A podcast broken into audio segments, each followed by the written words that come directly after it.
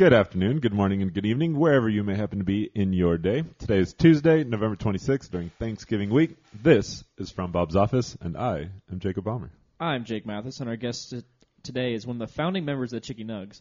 He's an alumni of Los Altos Grace, Valley Christian, and soon-to-be graduate from Grand Canyon University in Arizona. He makes messes pretty much everywhere he goes. He's a main figure at Green Oak Ranch, and he calls pasta, pasta. Ladies and gentlemen, Ian Silva. Hello, everybody. How are you doing? I'm Ian Silva. So the reason I looked at you funny earlier was because you wrote pasta like that, but you capitalized the T and the A, which means you're emphasizing the T and A. Yeah, pasta. No, so that would be pasta. No, you emphasized the wrong part. Pasta. Yeah, it'd be pasta. Well, I knew what I was saying, which is why I didn't ask, because I knew I would hear it, so it didn't matter. I'm not Italian. I don't say pasta. I say pasta. I'm really concerned that Ian's going to say something he shouldn't. No, it's going to be fine. Ian's great. The other voice you may hear at times belongs to Owen Schaff, who is our first sit-in guest. Did I say Shaft? I think so. Yikes. Really, I was talking really fast. Oh, well. That's all you need to know for now. Fair enough. So, Jake, how was your weekend? My weekend... was pretty average. Didn't really do too much. Friday, I had a gnarly migraine for most of the day, and then I worked up the nerves to go to one of our friends' gigs, and she did great. Saturday, I was in bed. Wow, no shout out for Daisy whatsoever. I didn't know if she. Why would she care? Of course, she would want her gig to be shouted out. Shout out to Daisy Perrigan and the Jamborees at Steelcraft Bellflower. She's very talented. December 21st, she's having a Christmas concert at Steelcraft Bellflower there. Go to it. It's fun, free, but good food there too. So where was I my weekend? Why am I looking at this like I have something written down? So then Saturday I did nothing, and Sunday I got up for church, did the whole church thing, and then we went and got dumplings, and I was very happy. Good dumplings. Yeah, they were good. And then we went over to Ian's house to watch football. Were they worth the month in advance you planned? Oh yeah, they were great. Oh yeah, and the mini buns. There's some good places. Meat buns? Yeah, mini buns. Oh, mini buns. What's a meat bun? No, not meat buns. It's a bun of meat. It's basically they have the same filling as the dumplings, but they're in buns, so they're a little bit more doughy and a little bit more puffier. Really good. And then Sunday I watched some football over at Ian's house, and then he made deep dish pizza, which was pretty decent.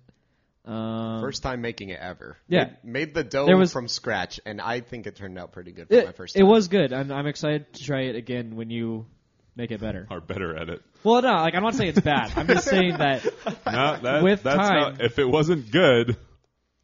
With time, he will improve on it. It was very watery, but it was very good. So we were listening. I'm going to interrupt. As we were driving to the game yesterday, we were listening to our podcast when we had Jacob on. Nice. And we were going over the grilled cheese incident. And in that conversation, you mentioned that the next time you do it, you're going to take a picture and whatever and update Jacob. And I feel like that hasn't happened. I haven't made a grilled cheese yet. It's been 3 weeks. I don't have cheese at the house. Buy some. You act like I have people that supply my fridge with food.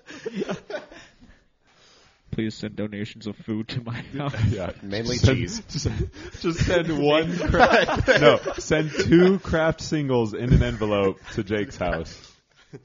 Much appreciated. Address will come later. Probably not on the air. Nope. Inquire individually. Yeah, let's send cheese. No.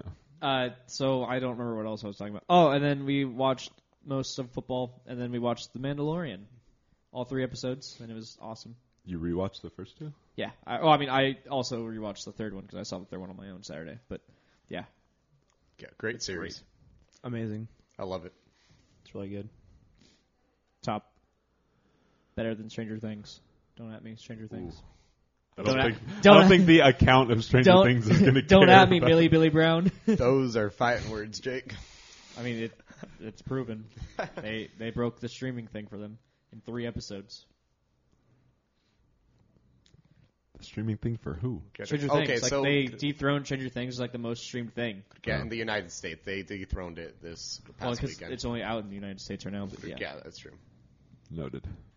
Yeah. Also, if you hear sounds from above, there is maintenance people, and they've already scared me a few times going up and down this ladder, and I'm really afraid someone's going to fall through the roof. It's right behind Owen's head. I didn't see that. Yeah, they're hammering the roof, so. They're doing now I'll know what it's like for you guys, because I can see what's going on behind Owen. Oh, yeah. But I can't see what's going on behind Owen's head. Like 2 weeks ago, one of the women who work at our church put her face up against the glass of the door and almost gave me a heart attack. And she is on campus today. And so I just did not say anything, though. I kept my cool because, like, Jacob and our guest, I don't remember which episode it was on, were talking, and you just see me just, like, grab my heart in almost death. In other news, I bought a new game, and it's really fun. Oh, gosh. Another new one since... Wait, you bought another game? Oh, yeah, I also already beat Pokemon. Was that only this past Friday? Yeah, I think so. Pokemon was 2 weeks ago. Yeah, okay. Yeah, Pokemon was 2 weeks ago today. Okay. I beat it like halfway through last week. What was the other new game? It's called Civilization Revolution or something like that. Oh, you got the new Civilization game? Yeah, and so it's a strategy-based game where you like build up your civilization, you fight other nations and stuff. It's really fun. It's really strategy-based, so I enjoy it. I use my brain. But like, I'm currently playing my first one of the new one, which is like number 6, and I've been... I've been on this one campaign for like 6 hours now, and I'm still just struggling. Like, I'm not doing well because I don't know the new mechanics of the new game, so I'm just not doing well. France is going to kick my butt. They've taken over a lot.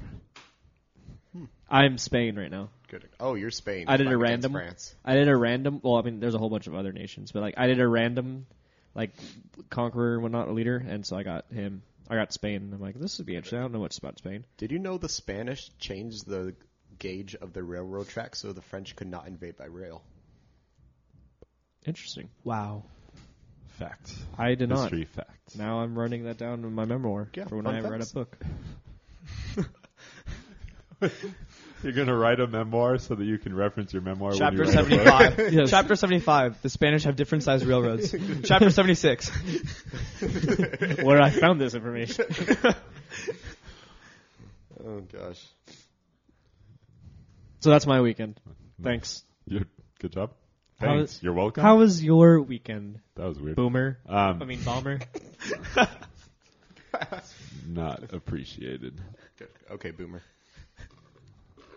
So, on Saturday... What about Friday? I went to a play Friday. Oh, was it Josiah's? No. That was the previous week. Oh. It was Max and Whitney's at Valley. Max. So, it was hilarious. Max shows up on stage, and all he's doing in the first scene is holding a stuffed animal cat and petting it. Oh, that's what your text is about. There's literally 18 people on stage, and Max is in the back left, and he's just standing there going, just petting it. I was like, oh, this guy's a champ.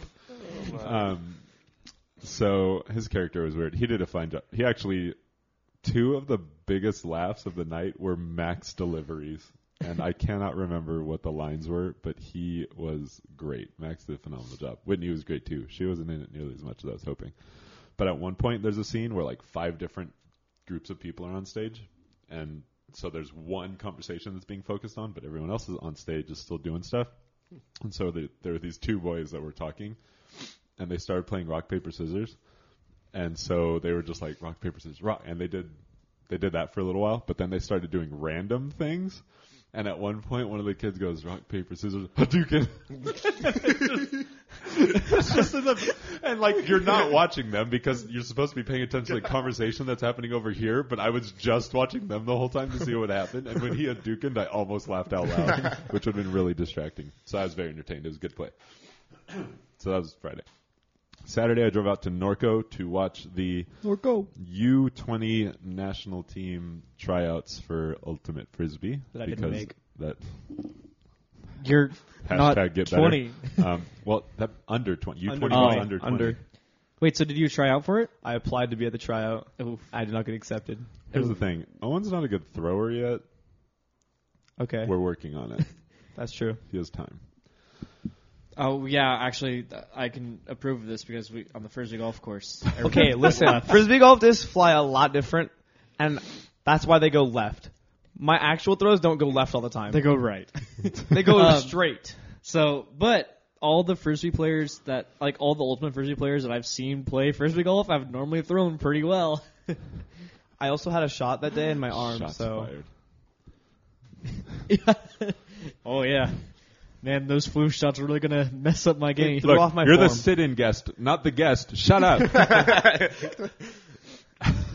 So anyway, so the tryouts were great. Some super talented kids. There were a lot of them there that I was like, you should all be on this team. And then it's only like half of them because there's another tryout on the other side of the country. We're going to have a really good team. We're going to wreck. It's going to be great. And then I came home, and it was Taylor's 30th birthday party. And so there was a handful of people over at the house hanging out. And we had a pasta bar, which was really good. Chuck made like 4 different kinds of pasta and 3 different kinds of sauce and some sausage, and it was delicious. Sounds good. And then we played a game, and people hung out. It was great. And then Sunday was the football thing. And then I went to my friend's house, and a bunch of friends from Frisbee were hanging out.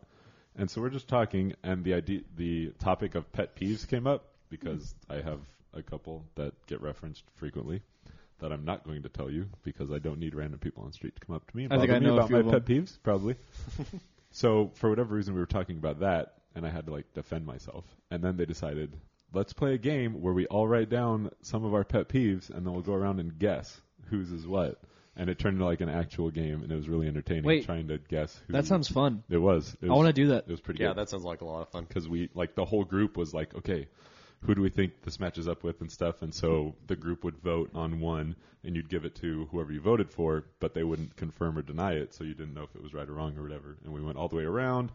We got a few right. It was a lot of fun. So that was good. And then Monday we played disc golf, and that was really entertaining because there's 15 of us. Yeah, it was a lot of people. That was interesting, to say the least. Including 3 middle schoolers who had no idea what they were doing.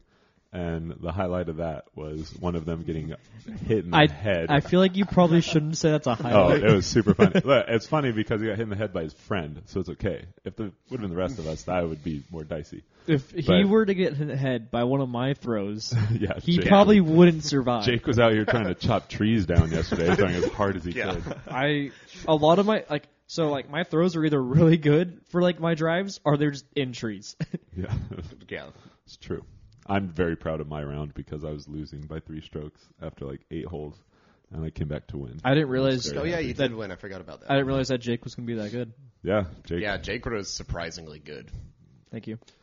Not you, shout Jake. Out to Jake Hardy. There are 2 Jakes and 2 Jacobs, but only 1 Ian. 3 of us were really good. I had a great time. I played decent for like 90% of it, and then like there are a few holes that just got to me. Yeah, I played decent for not playing for in 3.5 months. True. I threw it left every time. Yeah. You should have thrown your left hand. Maybe we went right. That still would have gone left. But the highlight of the day was freaking Cody again on hole 15 for the second week in a row. Yeah. He throws his drive, and his drive is not close to the basket. So he makes his second throw, and then after his actual second throw, he just took his driver again and just chucks a hammer at the basket. For the second week in a row, from at least 50 yards away, chucks a hammer straight into the basket. It didn't make any sense. It was incredibly impressive. I didn't see either of them happen. I just saw where Cody was standing. His reaction. Heard the chains and saw the disc in the basket, and Cody just looking at him and going, Jacob! Both times after he did it. I was like, how? How did this just happen? Just looking at his face, you could just see how excited and happy he was. And both times him going, I'm taking that one. I'm taking that one. F you guys. I'm like, okay, good. I guess you earned it. So that was funny. And then lastly, I got back into playing Spider-Man on the PlayStation again. Oh, nice. Yeah, well, not nice for my sleeping. I did that Friday night, and I was up till 3. And then I did it Saturday. Yeah, the game's a lot 1. Of fun, isn't it? Yeah, it is. Oh, and man. Yeah. And it's a problem. Yeah. Well, let's see. Friday, I drove back from Phoenix after my class in the afternoon. It was 7 hours of traffic because the I-10 decided. It seemed like you guys made a good time, though. We left at 12:30. That's right. California time, because I thought it was our time. I thought Arizona it was a lot better. A different time. Yeah. Now. So I left at 12:30 California time. Got to Steelcraft and Bellflower, where Daisy was playing on Friday, at 7:30. After you picked someone up from Pomona, after we picked up somebody from Pomona. So you did a little bit go out of the way. But the traffic on the I-10... Was it not Khalil? It was Khalil. Why do we do that? I swear, no idea. We don't talk about these people all the time on the show. Yeah, Khalil, yeah. I'm going to shout you out, even though you're not listening to this podcast right now. Yeah, so my sister and I picked up Khalil from Pomona and then drove down to Bellflower. And the traffic on the I-10 near Beaumont was absolutely horrendous. How come you call it the I-10? I pick up these weird habits from my mom, which I'll explain later why. But yeah, so we were on the 10. Like no one says that. Beaumont was horrible. You're from California. Yeah, I know. It's about 10. About 10. Whatever. But isn't 10. It interstate? So like, I think I would call it. Yes, it's actually called Interstate 10, shortened to I-10. But no one around here says that. They say that, and they don't say the. They said they'd be like, I was driving on 10. Yeah, everybody else in the country does that for some reason. Yeah. But we just it's only California. Before you haven't seen the Californian skit in Saturday Night Live? Oh, it's so good. They have a Californian skit. It's so good. Oh, it's pretty funny. I don't really abide in much Saturday Night Live stuff, but their Californians thing, the way they talk, it's fantastic. The 405. That's awesome. Yeah, it's super funny. Yeah, let's see. And then Friday night, finally got to sleep in my own bed for the first time in 3.5 months, which was glorious. You sleep in other people's beds in Arizona? Nice. Oh, yeah. No. Only my bed in my dorm room. And then Saturday, my family and I went to the USC game. They were playing UCLA, and Keaton Slovis had a career day, threw for 515 yards and 4 touchdowns. And it was probably one of the better games that I've been to. And USC beat UCLA, which I'm very happy about because I'm a big USC fan. And then later that night, we went to a restaurant called 908 over by the hangar, which was really good. Really good food, really good drinks, and it was just a lot of fun to relax there. And then Sunday, like Jake said earlier, after church, went back to my house. I made deep dish pizza. My mom made this thing called pumpkin surprise, which is what was the surprise? It's literally called pumpkin surprise. It's like the filling of pumpkin pie on the bottom layer, and then like a layer of cake on top. So it's like pumpkin on pumpkin. It was pumpkin cake. Yeah, it was like pumpkin pie filling like on the bottom, and then pumpkin cake on the top. With like brown sugar sprinkled on top, and it was really good. It was pretty good. I mean, I hate pumpkins, so I don't like that. I'm just there's a pumpkin pie thing next to you. Yeah, and then we watched football, and we watched the Packers get absolutely destroyed. On Sunday night they got clapped.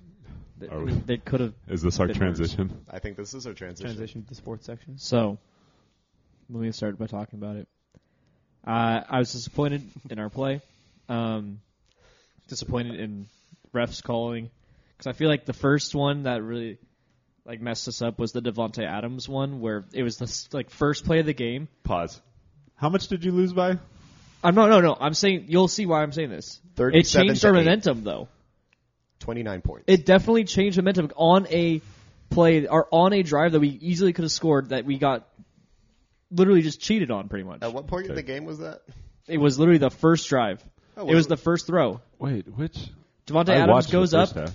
He nudges someone, and they call it something. Oh, and they make over on the sideline. Yes. Over on the sideline, it was unnecessary roughness. They basically just bumped chests on the sideline, and the ref threw a flag. It was the most. We also got called for the hands to the face call where Kevin King didn't touch the guy's face at all. No, just he was blocking him on his shoulder. Literally in the right place where you can block them within 5 yards, and they called it for face. So that's 2 calls that literally could have... Oh, no. Somebody got called for a hands in the face that wasn't real, and it affected the game? Yeah, I know, right? Wow. Well, no, this is my argument, is that people say that Packers get all these games that they win because of refs. We literally just got our drives that could have... Shall we revisit Packers-Lions? Okay, I'm literally saying that this counteracts it because, one, we don't always win those games, and people say that we win because of refs. I'm just saying. We also got a tripping call, which who calls tripping? The Cowboys got called for 2 of them. That's also what I was going to say. The Cowboys refs. That was the first time since, 1940 that two tripping calls have been called in the same game. That's not a real... It's something extreme like that, though. But you've never seen 2 tripping calls in one game because tripping isn't like a... You're right. I was going to talk about that, too. That game was wild, though, because it was just bad. And the last second of the game that lasted 4 seconds? It also... Oh, my gosh. So, yeah, the Packers game, we lost, didn't do great. San Francisco looks great. I think that they are going to be a good threat going on. I do think that Seattle could still beat them, though. Seattle has beaten them. I know, but I mean, again. And then I also think that this week's game against... The Ravens is going to be very big, and it could easily put them from the 1 seed to the wild card because of how good Seattle's also doing. But I think both teams are going to be very interesting in the playoffs. Packers are still going to be probably in the playoffs because we have three pretty much wins already in our remaining schedule. We have three games that are easily winnable. And then, so I feel like if we meet them again in the playoffs, it's going to be a good game, and we got to figure out something because something I noticed is during their third downs, they rush 5, and that means every single lineman is taken by someone, and it's very easy to figure out which one's the weakest one and put your best pass rusher on him, and it's hard to stop. And we need to stop trying to feed Davante Adams as much, and we need to run the ball because that's one issue we've had since Davante Adams came back from his injury is that we try to force plays into him and not like kind of rely on Aaron Jones who's having a great year and he just kind of wasn't a thing because we're trying to force the ball down the field.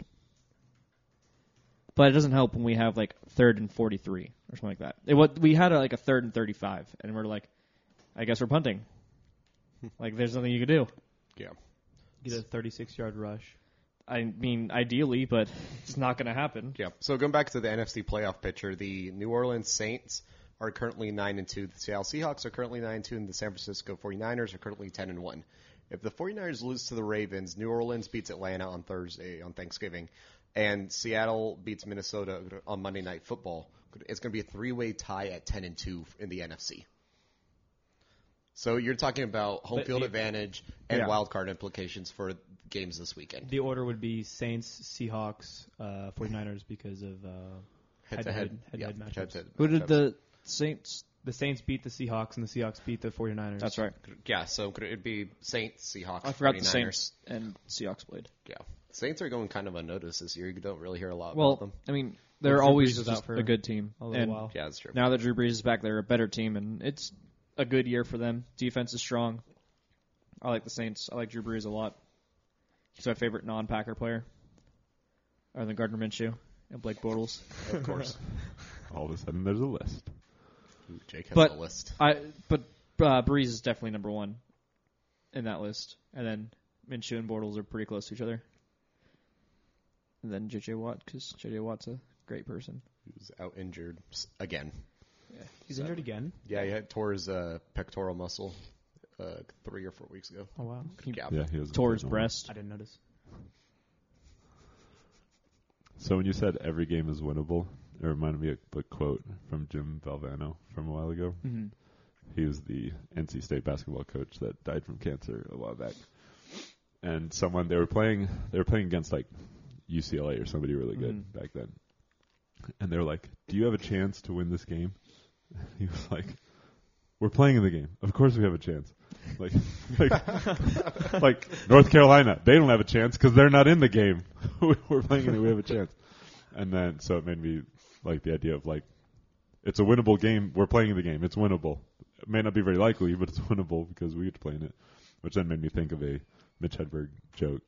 Every book is a children's book if the kid can read. And that makes me laugh.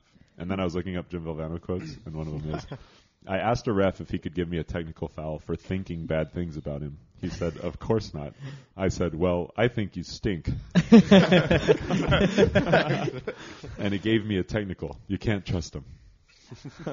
One last thing real quick on the Packers. Sorry to digress. No, I'm the one that digressed. And we're back. We have our next 5 games.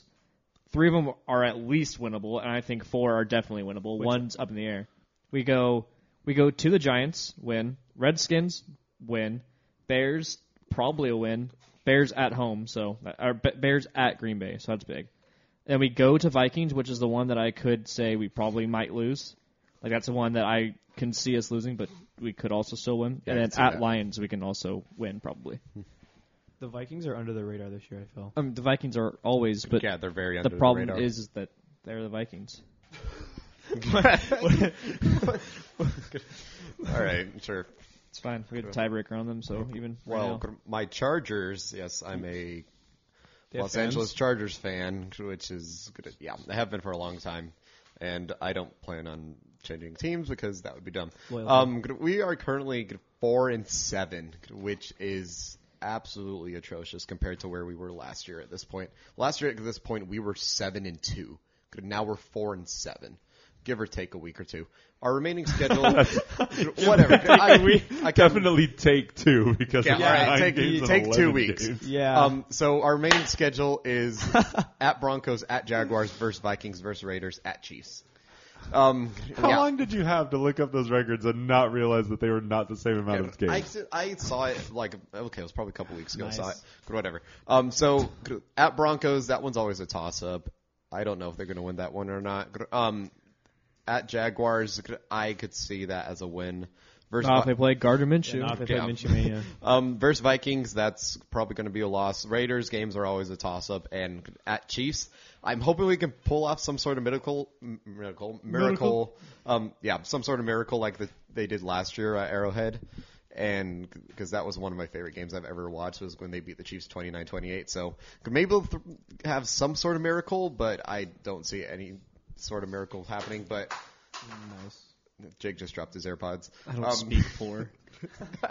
I see. What? The Chargers probably finished 5-11. Be possibly top 10 for draft pick, and I've seen things where they either get Jalen Hurts, Tua Tagovailoa, or they trade up for Joe Burrow. I don't think you want to. You're going to trade for the number one pick? Yeah, I want them to trade up for the number one pick. Who would you trade for the number one pick? Philip Rivers. Philip Rivers isn't worth an eighth-round pick. Yeah, that's true. That's another point to note. That's funny because the NFL draft is only 7 rounds for those who don't know. I'd trade 2 sharpened pencils for Philip Rivers. So Philip Rivers is under contract only for this year with the Chargers. He is a free agent after this year, and there have been multiple rumors going around that he could end up with the Tennessee Titans, which I am partly okay with, partly not, just because he's been the Chargers' starting quarterback since 2006, and he's basically the only quarterback I've known the Chargers to have. But with his drop in stats this year, even though he is still top 5 for passing yards, his touchdown to interception ratio has gone way up. And I think it is, as much as I love him as a quarterback and as a person, I think it's time for the Chargers just to move on because he is getting up in age and he's regressing rapidly. And I think it's time for the Chargers for a new face at quarterback just because we've been running the same type of offense for 15-plus years now. So I think it's time for a new face. It was working last year. But obviously it's not working this year at 4-7. Just sign Johnny Fitzpatrick. What? Johnny Manziel is what I meant to say. Johnny Fitzpatrick. Colin Kaepernick's always an option. Johnny Manziel is a better option. I'm going to say no to that, and that's it. Fair enough. Just sign Johnny Fitzpatrick. Yeah, I'm gonna. Who's Johnny Fitzpatrick? I'm pretty sure I made him up. Is he Uncle Rico's nephew? I'm pretty sure he's Ryan Fitzpatrick's son, who might play in the league before Ryan Fitzpatrick retires. Oh my gosh. Who else? Melvin Gordon's a free agent after this year. I don't know if they're going to re-sign him or not because he had a holdout at the beginning of the year. Not. And he wanted like 10 to 12 million. I wish he would have just gone away because my fantasy team was doing real hot with Austin Eckler, and then Gordon came back and screwed me. Yeah, Austin Eckler was doing great at the beginning of the season, and Melvin Gordon. I think the Chargers should have traded Melvin Gordon, but we weren't going to get back what we wanted. We wanted a first or second round pick, which was not going to happen. So Owen and I went to the Rams game last night. That was fun. Oof. Another fun game. It was fun the whole time. I had multiple people be like, did you leave early yet? I was like, no, I'm watching the MVP in person. Why would I leave early? Someone asked that in the first quarter. Someone asked you that in the first quarter if you were leaving early? He took a picture and posted on Instagram, and it was the first quarter, and there was a comment asking if he had left yet. It's rude. It was entertaining. It was cool to watch somebody with Lamar Jackson's talent in person. That was a big deal. There were several things that were of note. One of them was the first time we got a first down was because of a defensive holding penalty. Yep. And so I was very willing to accept that charity. But at one point later in the game, they did in the third quarter, they did a poll up on the Jumbotron for the sing-along that they were going to do in the stadium. And the options were Bohemian Rhapsody, Living on a Prayer, and Rapper's Delight. And I am just over Bohemian Rhapsody now because it's just been played so much. And the timing. I'm telling a story, Owen. Sorry. And so you voted on it. I didn't vote because I knew Bohemian Rhapsody was going to win because everyone is sheep. And we – so was it after – it wasn't after the interception. It was right after the interception. And they played the other. No, they threw the interception. They showed the video of the new stadium being built, then played Bohemian Rhapsody. That was super funny. Because Marcus Peters intercepted Goff, which is like, anyone but him. So Marcus Peters got an interception. And then right after that, they played this like minute and a half long highlight video of our new stadium being built. So it was like ignore the highlight from the game is watching a video of your ignore what's going on the field right now and just be happy that the future looks bright. It's like that's not enough of a distraction, sir. And then later in the game, something else bad happened. I don't remember if it was after another interception. I'm pretty sure or after they scored a touchdown or something. And then they started playing like some celebratory music. I was like, they just scored. Why are we playing music? I think it was another interception. Or something like that. I was upset. But funny thing, we were sitting there and somebody walked by us and they had a Joe Flacco jersey on. Nice. Except there was a ton of duct tape on it, and it had turned the 5s into 8s. They had covered the name. They had covered Flacco's name and wrote MVP on it. That's amazing. It was great. We were very happy about that. Why buy a new jersey when you just repurpose your old one? Exactly. Duct tape. So, it was rough.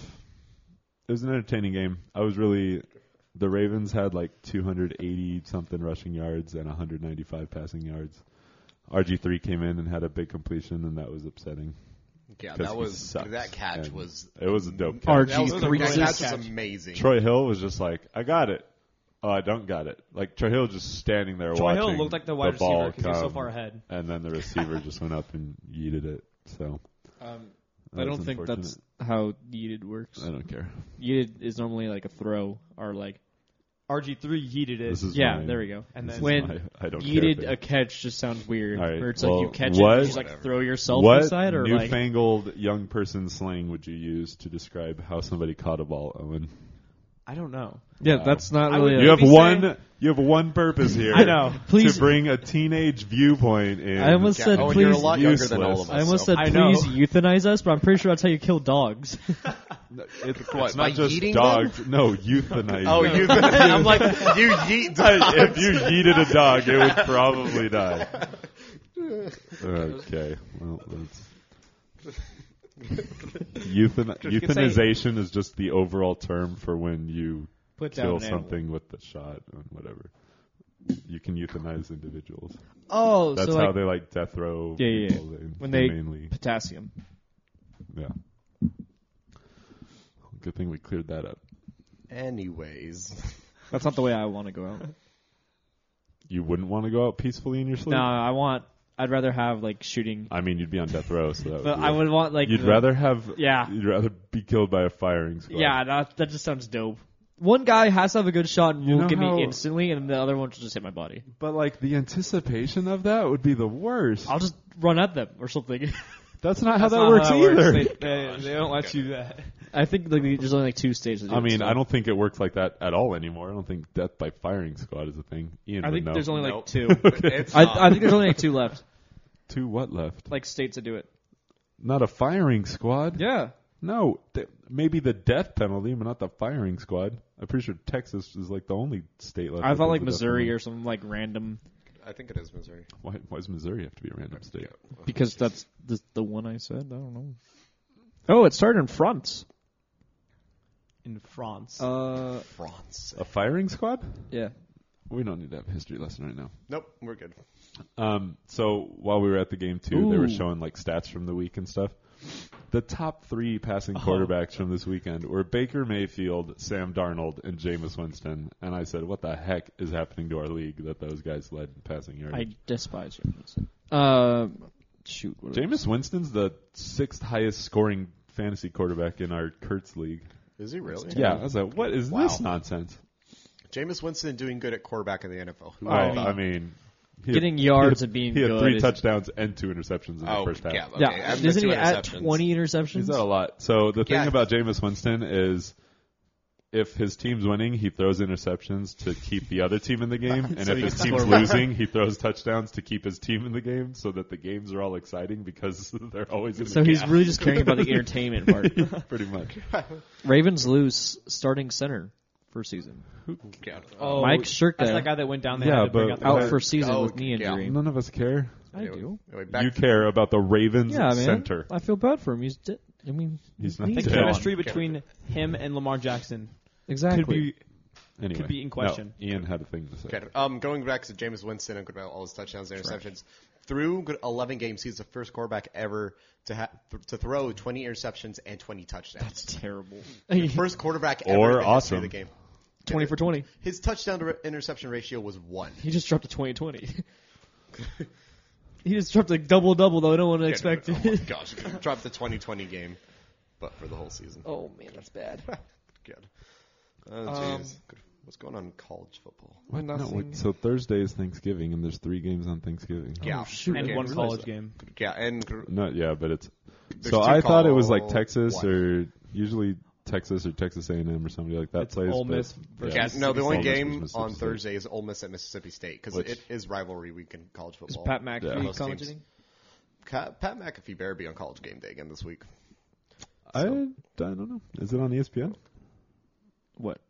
Is it's the Ole Miss Mississippi State game? Probably. College football is on. Yeah, it's on ESPN. So McAfee should be calling it. Yeah, that's gonna be amazing. That might be more entertaining to watch just to have McAfee's commentary than the Saints Falcons game. I'll be cooking food. Yeah, me too. Friday night for Friendsgiving on Friday. Yep. So other college football games of note because it is rivalry week. Texas Tech, Texas on Friday morning. Number 19 Cincinnati versus number 18 Memphis, which is that's not of note. It's 19 versus 18, and whoever wins. That's not even a rivalry. That's Ohio and Tennessee. Who cares? Okay, you have the game this weekend between Ohio and Michigan, which is on Saturday morning, which is very early. What else? There is Alabama Auburn, the Iron Bowl in Auburn, Alabama, which will be very good. Wisconsin versus Minnesota. In the Big Ten West. And whoever, is that the one Paul Bunyan's axe, right? Yeah, that's Paul Bunyan's axe, and whoever wins that faces Ohio State. That's what they play for, Paul Bunyan's axe. Because the Ole Miss Mississippi State game is called the Egg Bowl. Yeah, I don't know why it's called the Egg Bowl, but it's called the Egg Bowl. I don't either. There's a couple games Stanford like that. And someone play for, like, the tree? Oh, yeah, that's Stanford and Cal play for the tree. And then TCU and SMU play for the skillet, the iron skillet. I have no idea. USC, UCLA played... last week, and they should have waited for this week. Yeah, I don't know what... It was a weird schedule, because the rivalry week is usually supposed to be before Thanksgiving. Yeah, but it's after Thanksgiving this week, but some of the rivalry games were before. Any other games? Texas A&M plays number 1 LSU. LSU should probably win that one by a mile. Oklahoma versus Oklahoma State, which could have some Big 12 championship game implications if Oklahoma State does win, which... I don't think it's going to happen. And Florida State. Fun fact about the game, Florida State has beaten Florida at the Swamp, which is Florida's home stadium. The Swamp. Every single time they've played there for the last decade. Florida has not won against Florida State at home in 10 years. Well, Florida hasn't been good since Tim Tebow left. Yeah, that's true. But they're number 11 this year, so they're still up there, but they haven't been to the level they were when Tebow was there. With their backup quarterback, though, I think. Yeah. They used to call it Gatorade because the Gators liked it. No, it's actually because that's where it was invented. But they keep bringing up the same. every time the Gators brought up, I'll bring it up. Why? That's why I don't bring up the Gators. I may point out that USC could possibly make the Pac-12 title game still. No. If Oregon loses. To Oregon State if Utah loses to Colorado on Saturday, USC would make the Pac-12 title game for the South because of their head-to-head because USC beat Utah earlier this year. Oh yeah.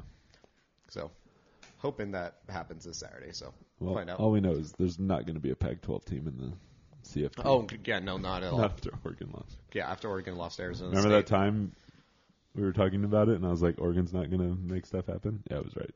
Yeah, Utah's the best chance to make the playoff, but I don't think that's going to happen. No. Yeah. No other games of note there. NFL Thursday, Chicago, Detroit, which could be interesting. Yeah. No, Detroit still has a backup quarterback, and they're so bad. Chicago is still so bad. Although Detroit acquired Bo Scarborough 2 weeks ago, and he's been running all over people. I love Bo Scarborough. I wish we had him. Roll Tide. Buffalo at Dallas, and surprisingly, Buffalo's 8-3. Yeah. At this point in the season, I'm actually excited for that game. Yeah, Buffalo win. That's going to be the one good game for the whole week. On Thursday. Oh, Buffalo's win. Yeah. Sunday night is New England at Houston, which could be interesting. You forgot the third Thursday night game? Oh, yeah. New Orleans at Atlanta. New Orleans is going to run the table against Atlanta. Atlanta beat them two weeks ago. Did Atlanta beat them 2 weeks ago? Yeah. Mm-hmm. Oh, I did not know that. They play good. In New Orleans. That's probably the only reason why it's an interesting game. Yeah. They play good, maybe. Because Atlanta's 3-8. Thursday night football on NBC. Yeah, Houston and New England on Sunday. Yeah, that's going to be a good game. And Seattle, Minnesota on Monday. I'm scared. I do not want to lose. It's in Seattle. And yeah, you could possibly lose to the Vikings. And that's a kind of scary opponent who's playing. What night? Monday night, Seattle, Minnesota. Is it in Seattle or Minnesota? The way I wrote it. It's in Seattle. Yeah. Oh, no. Cool. We're 3-2 at home. Minnesota. I despise Minnesota. That's my Minnesotan accent. So growing up on my street, there's two twins on my street, and their dad was from Minnesota. Like two sets of twins? No, they are twins. Okay. Like that's what I meant. Not so there sets. Was a set of twins. I was just making sure.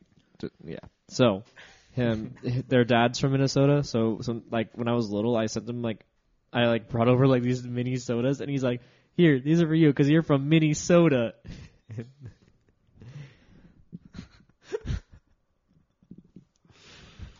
No. Yikes.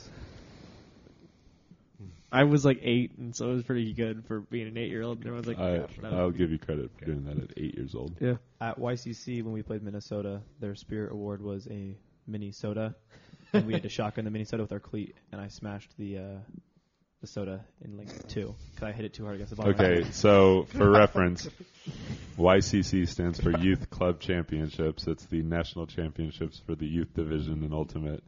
And I'm assuming most of you know what shotgunning is. How do you shotgun with your cleat? You smash against the bottom of your cleat, and then you proceed to do it. But you're not supposed to smash it too hard. You're supposed to only, tap it. What do you mean smash it? When you smash something, it breaks. You get it in one hand, you pull your foot up, and you hit it against your cleat until it pops open. That's what they wanted us to do. Never mind. And so I hit it against my cleat way too hard, and it exploded all over. And we were wearing white jerseys, and it was a Coke. So the rest of the day, it looked like I had fallen in mud or something, and it smelled awful, and it was super sticky. But that's my story about mini sodas. Nice. Yeah, when you said you shotgunned something, I was like, you are children, you're not allowed to. My first time shotgunning something was in Hawaii, and I was 7. And I shotgunned a Sprite. My cousins made me do. And how old are your cousins? Of age of shotgunning other things. Your 20-plus-year-old cousins made you as a 7-year-old shotgun a carbonated beverage? Yeah. Oh, my gosh. That had to be painful. And they now they want me to go out there and actually shotgun something. I'm like, I'm down. Okay. Oh, gosh. We do not endorse the extremely quick inhalation of alcoholic beverages on the show, for the record. No. Not at all. For multiple reasons. Unless you are of age. Actually, don't do it. Undermine the public service. Never mind. Nope, Remind his thing, because there's some diamonds hidden away. What? Minecraft reference. Oh, my gosh. Jake. Next topic. Minecraft is not Minecraft. I will end this show. We will turn the show around. Quick thing for baseball. The MLB is doing an all-team selection, first, second, and third team for the first time this year. This is going to be a long one. Not real. I'm just going to name the first team. So the voting is open on MLB.com until next Monday or Tuesday. I can't remember. But ESPN has listed their who they would choose for their first team. So their catcher would be JT Realmuto, first base Pete Alonso, second base Ozzie Albies, third base Alex Bregman, shortstop Marcus Seaman, who is the got third place for MVP voted this year. Simeon? Okay. Outfielders would be Mike Trout, who was a unanimous choice by the ESPN staff, Cody Bellinger, Christian Yelich, and designated hitter Nelson Cruz, utility player DJ LeMahieu, which is utility player, for those of you that don't know, is somebody that can play multiple positions all over the field. Starting pitchers would be Jacob deGrom, Garrett Cole, Max Scherzer, Steven Strasburg, and Justin Verlander. And relievers would be Aroldis Chapman, Josh Hader, Liam Hendricks, Taylor Rogers, and Kirby Yates. So that's who ESPN chooses as their first team all MLB. I didn't think Chapman was still that good. No, I didn't. No. Whatever. Yeah. Yeah, I can see. I understand why Garrett Cole went 20-5 this year. Who? Hopefully, the Angels' starting pitcher in the next couple months. Fingers crossed. Yeah. And who is it? In case you guys didn't hear, there was someone knocking. There was Ian knocking on wood, and so I said, "Who is it?" Oh, gosh. This show is going exactly how I pictured. I saw a meme just now, and I want to talk about it, and it said, once all the boomers die, can we change it to metric system? And I thought it was really funny. That's one thing the U.S. is never going to do is go to metric. I feel like we might. We're never going to go to metric. You know, even though in Scotland, they say they use metric over there, but their road signs are in miles. So they don't entirely use the metric system. They still use some imperial units over there. They're like, we just measure in sheep. Yeah, we're gonna measure in sheep, and how long it is from one castle to the next. Yeah, exactly. They measure it by castle distance. One castle a yard. One castle. Right. Yeah, it's one castle away. At this castle, turn right. At this castle, turn left. And it's about whatever. 400 sheep left. Yeah, 400 sheep. It's 400 sheep down from this castle. That'd be pretty bad. Yeah. I lied. This is not how I thought this conversation was going to go. Oh, gosh. Is that everything sports related? Yeah, we're not even going to talk about basketball. Forget that. We're moving on. Other than like Lakers rock, that's about it. I said we're not going to talk about basketball. I literally said the one thing we need to say. They're 15-2. They won last night again, so that's about it. Okay, so moving on to what do you want? Like professional tennis? If you're talking about professional tennis, we're not. I can talk about it for a little bit. We're not. We're not talking about tennis. Whatever. Fine. No tennis. I know nothing about tennis other than it's played sometimes on grass. And sometimes on dirt. Well, actually, clay. This is where it's your turn to start the version of the show, or the portion of the show that focuses on Ian. That's me. Yeah. So, Ian. Yes, Jake. My first question was being really dumb. I was like, so how old were you when you lost your first tooth? That is not weird. I was 3 years old.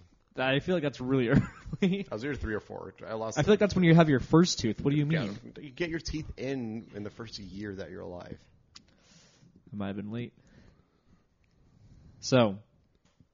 Good start. Yep. You are about to graduate from Grand Canyon University in Arizona. Yes. What are you graduating with? So I am in my senior year at Grand Canyon University. I graduate in April of 2020. I am majoring in sports management with a minor in athletic coaching through the Colangelo College of Business, who it's named after Jerry Colangelo, who is one of the main prominent sports figures out in Phoenix. He at one time owned the 4 major sports teams, which are the Cardinals, Diamondbacks, Suns, and Coyotes. Or Coyotes, for people that say that way. So he comes and he's the main. As if Coyotes is the normal way. I say Coyotes. The majority. Whatever.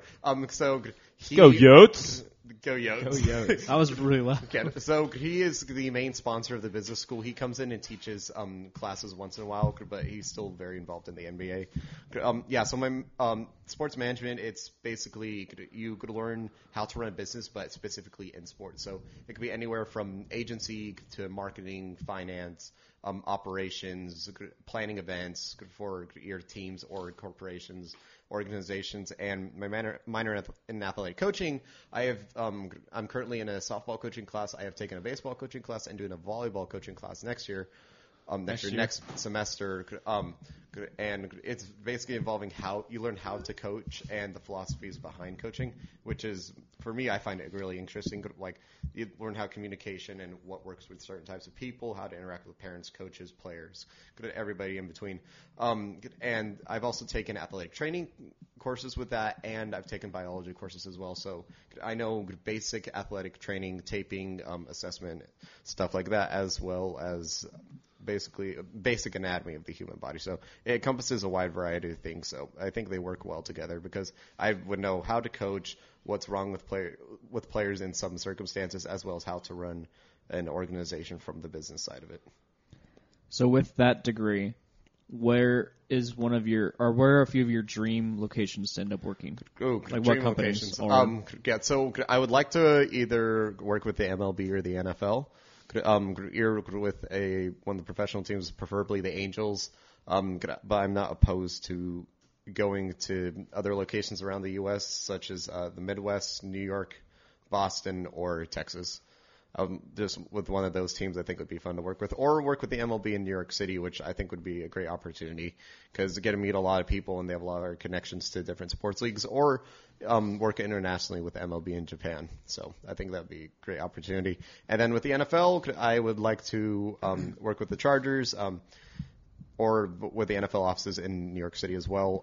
And with those, I'd like to be in operations because I discovered through one of my classes this year that I really like the operations side of business and sports, of like basically just planning stuff, long-term, short-term, running events, being in charge of that. So any type of player operations, team operations in baseball or football is what I would want to do. Oh, you were going to say something. Sorry. No. So you grew up playing sports. What sports were you I was say good at, but what sports did you do? Because, I mean, you could have not been good at something. But what sports did you do growing up? So starting young, I played AYSO for 3 years. I was mainly played defense. I didn't play soccer or organized soccer after that. I played basketball for 1 year. I played volleyball for 1 year. I played Friday Night Lights over at Oak Middle School for a few years, and I played baseball over at St. Hedwig with Jesse Smith and Sam Galoro, who was one of our classmates in elementary school. And so after that, I played football in middle school, and then when I got to high school, I played football all 4 years, 2.5 years on varsity because I got pulled up midway through my sophomore year, and I played baseball my junior, senior year at Valley. And I was an offensive guard. Jesse was my quarterback, and another one of our friends, Quade Kawana, was our running back. So it was really cool to see, for our parents at least, to see all three of us lined up, at me at center, Jesse at quarterback, and Quade at running back. There's one picture that one of them have, and so it's a really cool picture seeing us grow up together and play together. And then baseball, I played my junior, senior year. I was an outfielder. Wasn't the best. I was more of a utility player for that, but I still enjoyed it. You forgot to mention gymnastics. Oh, okay.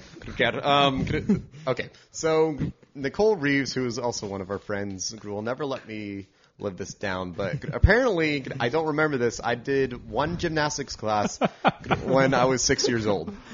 I was six. I could not think for myself, but there is a picture of Nicole and I with our medals that we got for doing this one gymnastics class, apparently, and I completely forgot about it until both of our families were in Scotland this summer, and she reminded me about it, and yes. I am very much embarrassed about it. Because it was one of the first things Ian said to us after he got back from Scotland, was like, guys, did you hear about this?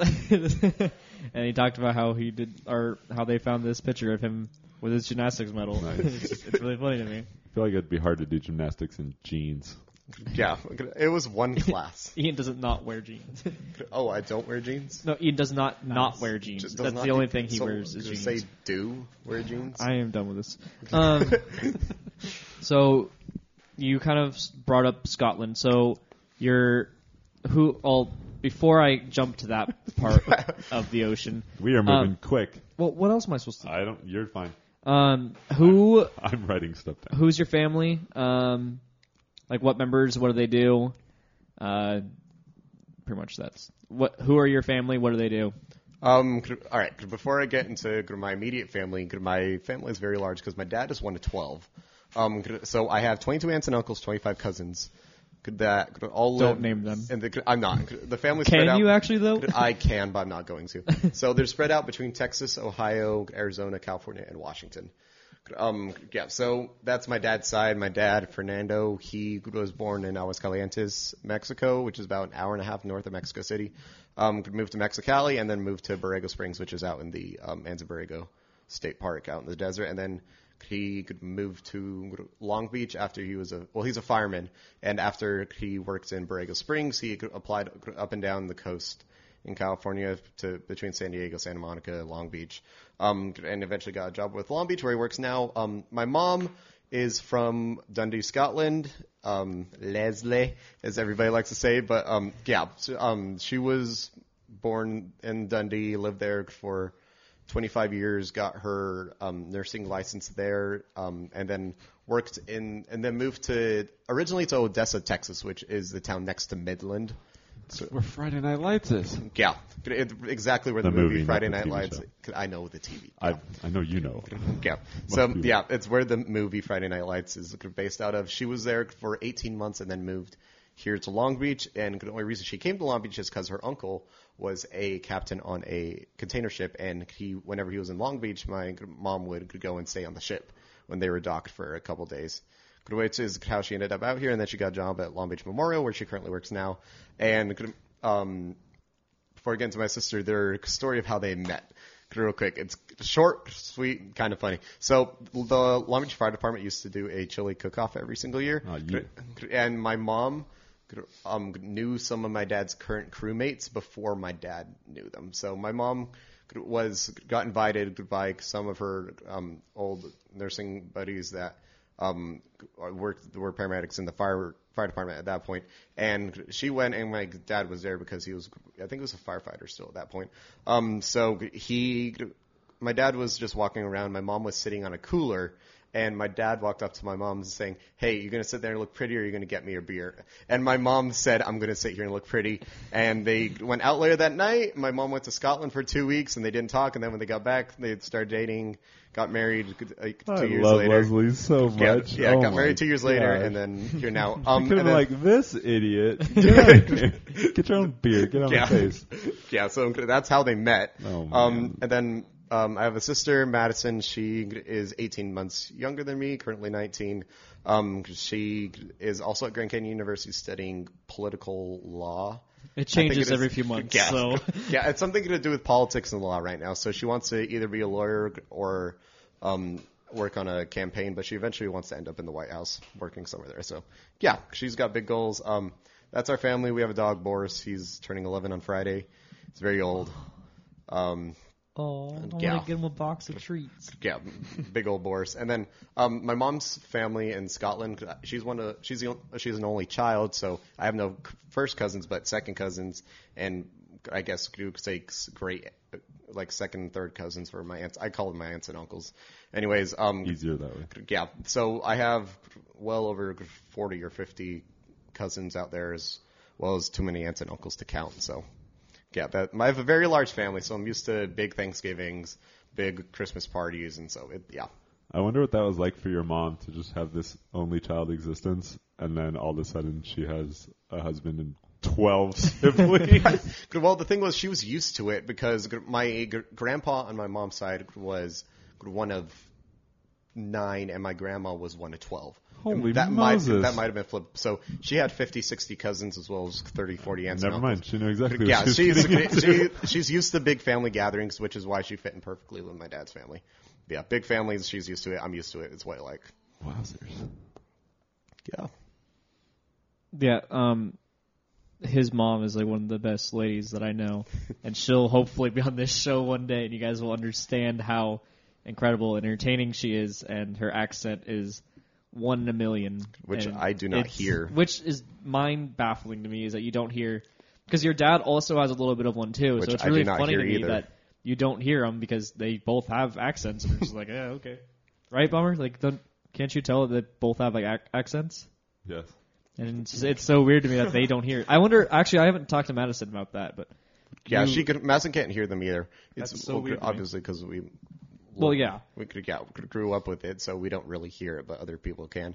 And some of my friends out at college, actually, they've told me that they can't understand my mom speaking, which completely baffles my mind.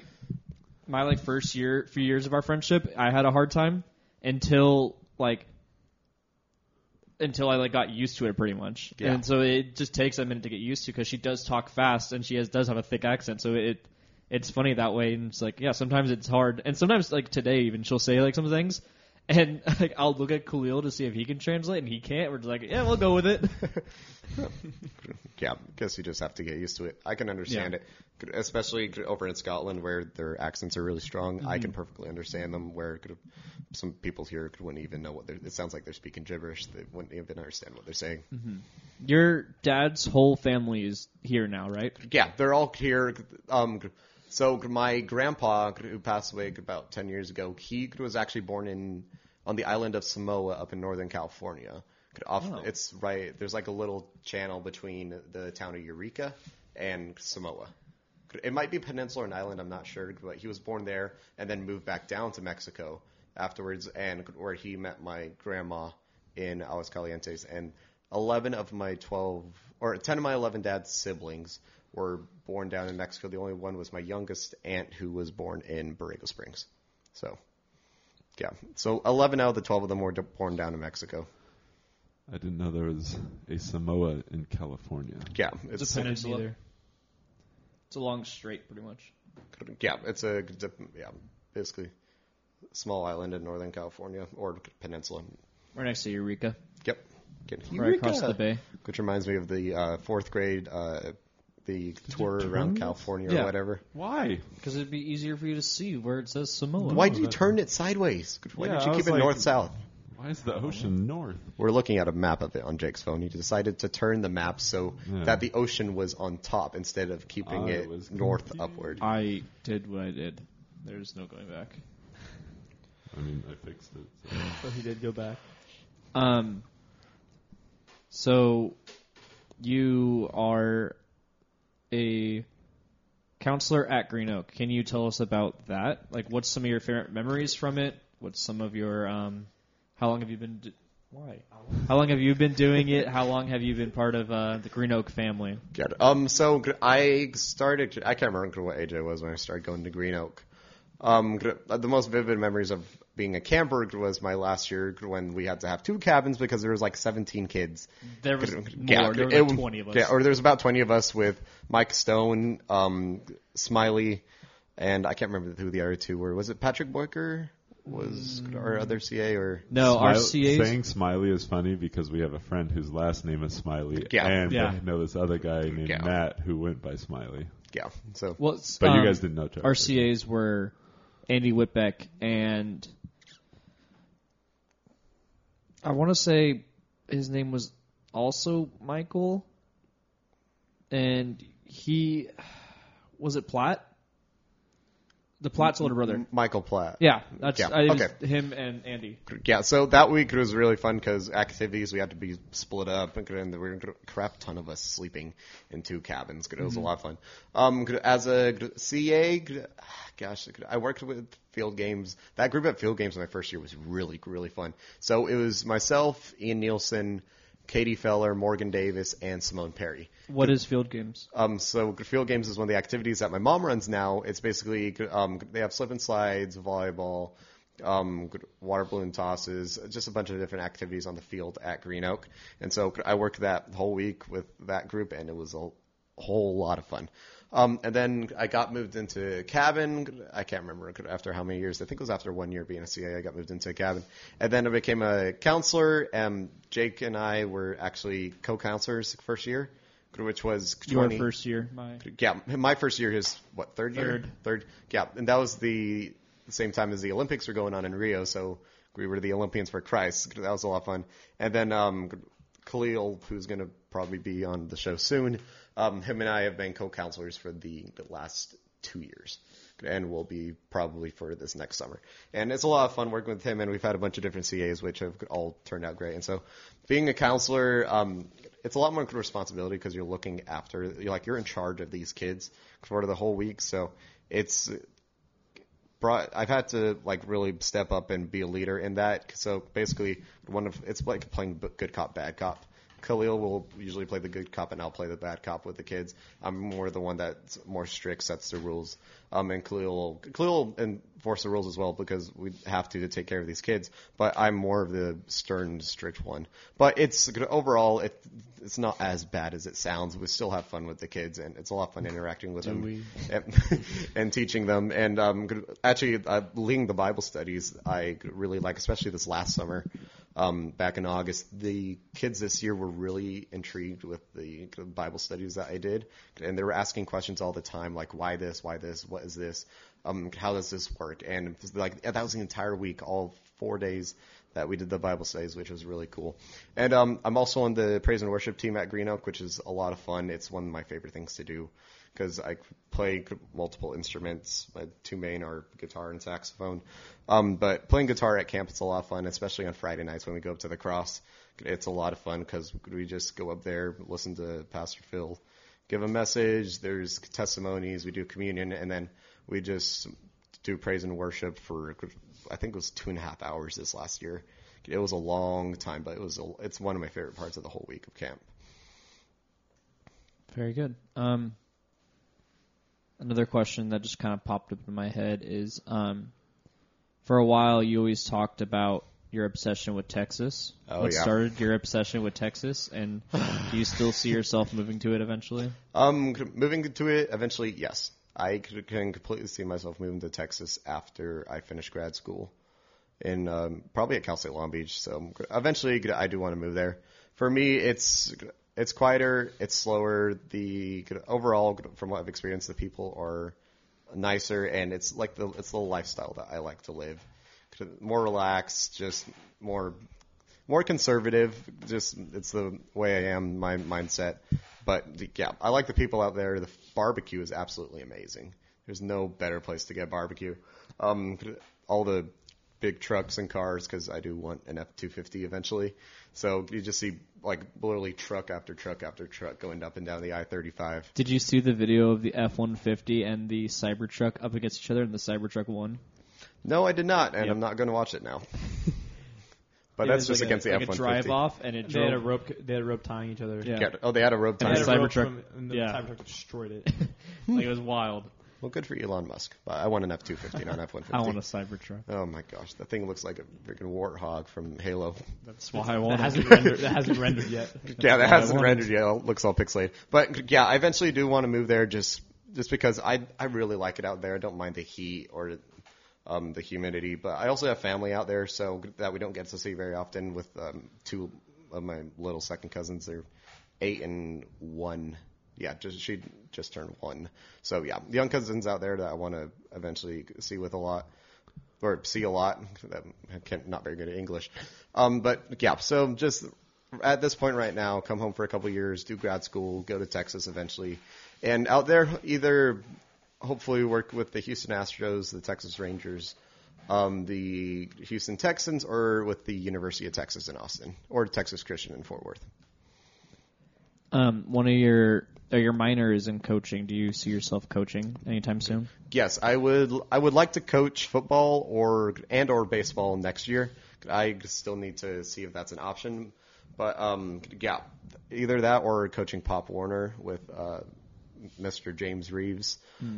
So yeah, I do eventually want to coach, and if I could make coaching a career, I would, because I like the responsibility of coaches having to put in all this extra work, influence teenagers and college-age kids, and teach them what it's like to be a good athlete, but also teach them what it's like to be good individuals, productive individuals, how to face adversity, and learning that through sport, which is what I did, and learning that through football.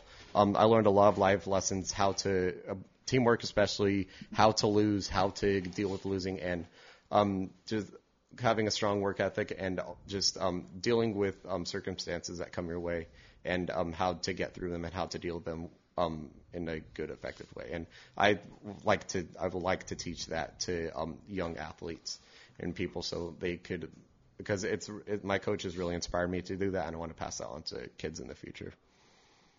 Very good. You wear boots almost every day. Yes, I do. He's wearing some right now. Yeah. When did that start? And What brand of boots do you like?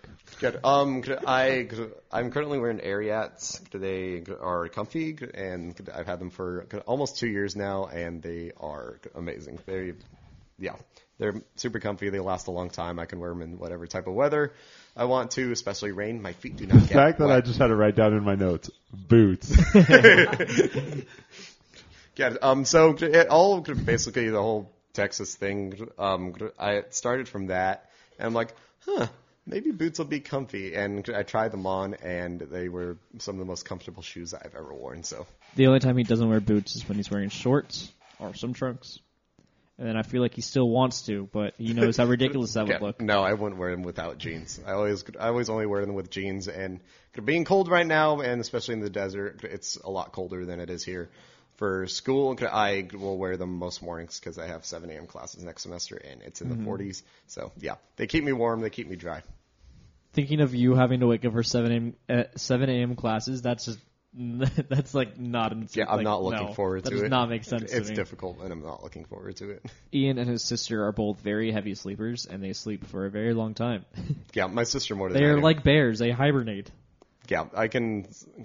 There was 1 week in the summer I don't think I saw Madison because she didn't leave her room. Yeah, she sleeps a lot. She hibernates. I'll put it simply, she likes to hibernate. So my next question is. Growing up in only private schools, do you, in a way, kind of regret it in a way because you don't see as many walks of life, or do you think that was the best opportunity for you? For me, growing up, I think it was best for me. I don't regret it at all. I do like how I grew up. My parents were absolutely amazing, especially when I was younger, because if those of you that don't know, I have a very mild form of Tourette's, which doesn't come out very often. It's very hard to notice, but people that are close to me do know that I have it. And so growing up in private school, I was diagnosed with that in 6th grade, and it's gotten a whole lot better since then. So now, looking back at it, I'm very happy that they kept me in private school because I was able to learn how to deal with them, how to manage them, how to act appropriate in social situations, as well as how to control them and dampen them enough where I can actually be productive. And through that, I've learned how to live with them, and it's actually, I view it now, a big part of my personality is because of my Tourette's. I'm always, I like to do a lot of stuff. I'm active. I like to go do things, whether it's good. I always have to be doing something. I like to do stuff. I like to stay active, do stuff a lot, because that helps me not think about them so much. And as I've gotten older, it's helped me a lot with not thinking about them. And so they're barely what they were in 6th grade. And so the biggest challenge with those was going from Los Altos in 6th grade to Valley Middle School in 7th grade, that was the biggest transition because I barely knew anybody because there's only 5 of us from Los Altos that went over to Valley. And so it was challenging making new friends, getting to know new people, but it really helped me grow as a person to basically learn how to deal with them, and it pushed me a little bit to become more extroverted because I was really introverted as a kid. I didn't really talk to anybody besides my classmates when I was around strangers or anything, but it really helped me become extroverted and make me who I am today because I was forced to talk to people that I didn't know and become friends with them and get along with people and act. And get used to being in big social situations. So it's helped me a lot. And then going into high school as well, playing football, it forced me to do that even more because I'm playing football. I'm learning new sports. My first time played tackle football in freshman year. I was meeting new people, new coaches. So it really forced me to get me out of my shell, which I'm very thankful for now. And then going to Grand Canyon University, it's not like there's more different walks of life, a lot more. It's basically like any public university. It's not specifically a Christian campus, but we do teach from a Christian point of view in all of our classes. And so just with that, it's, again, teaching me how to interact with more students, interact with people, because I am in the pep band. I'm in the saxophone section leader and on the leadership team for that. So that's made me Gain a lot of leadership experience, and how to deal with different conflicts and issues that people bring to me. And so I've learned how to deal with that. And then also talking with my professors and volunteering at different events for sports business with the Coyotes and basketball games at GCU. I've now learned how to act in a professional setting, which is good for me. And I realize now that I can act in a professional setting. The first time I did it, I was really nervous because I've never had to act with complete strangers, or I've never had to deal with complete strangers before. And now I realize, okay, I can act with individuals that I don't know, get along with them, direct them, and help them with whatever problems or anything that they have. And so now I realize, and going with sports business as my major, I can actually do this, and I can be effective in doing the work that I have to do. Good.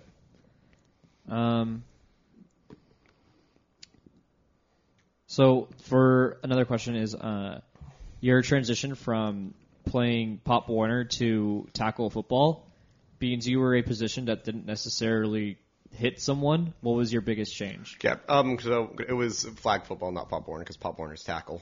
Oh, okay. Yeah. So going from non-tackling football to tackle football. I was one of the bigger kids growing up. Mm-hmm. I always was. So naturally, they put me at line. And in middle school, flag football at Valley, we actually had to block, mm-hmm. like somewhat for flag football. So that was like the first like. Yeah, I think middle school is like when you start actually having to block. Yeah, so we were actually had to line up as linemen. So it started with that. I could learn the basic lineman techniques. And then actually putting pads and a helmet on in summer before freshman year, it was really interesting because I've never worn mm-hmm. pads and a helmet before. And so it was just the weight of the helmet. It was like 5 or 6 pounds. So getting used to that, getting used to like working with teammates, because instead of 3 up front, there's 5 up front now of us full line. And so just learning how to operate with that was challenging at first. My first year, I didn't do very good. I got the starting job a few games into the season, and then sophomore year is when I really took off. I got really good with my technique, so much so that I was pulled up to the varsity team at one point because they had so many injuries. Me and my football teammate Eric Schoonover, we were both pulled up. I actually got to play the whole game, which was challenging. It was so much faster than what JV was, and they always say, like, going up a level, it's so much faster, and oh my gosh, my mind was in a complete blur. I had no idea what was going on. The DNs and D tackles were, like, coming up super fast on this side, and then they would come on my right side, go on either side, and so it took me a while to get used to that, and then by my junior year, it started getting a little bit slower, a little bit more used to it. I got concussion, and I was out after 3 games, unfortunately. And then my senior year, everything, it was super slow. It was slow. I understood everything. By that time, I had gotten my technique down really good. Our line had been playing together for 3 years at that point. So at that point, I was able to understand everything and actually learn through watching film and watching through different techniques and patterns that defensive players did. I was able to keep that in my mind and able to be effective at right guard. And they used me specifically as a not only as a regular guard, but I was a pulling guard. So on reverse plays and pulling plays, I would switch between right and left guard. If I was pulling left, I'd play right guard. If I was pulling right, I'd play left guard. And so I was really good for that because I was the smallest lineman that we had at 6 feet, 200-something pounds.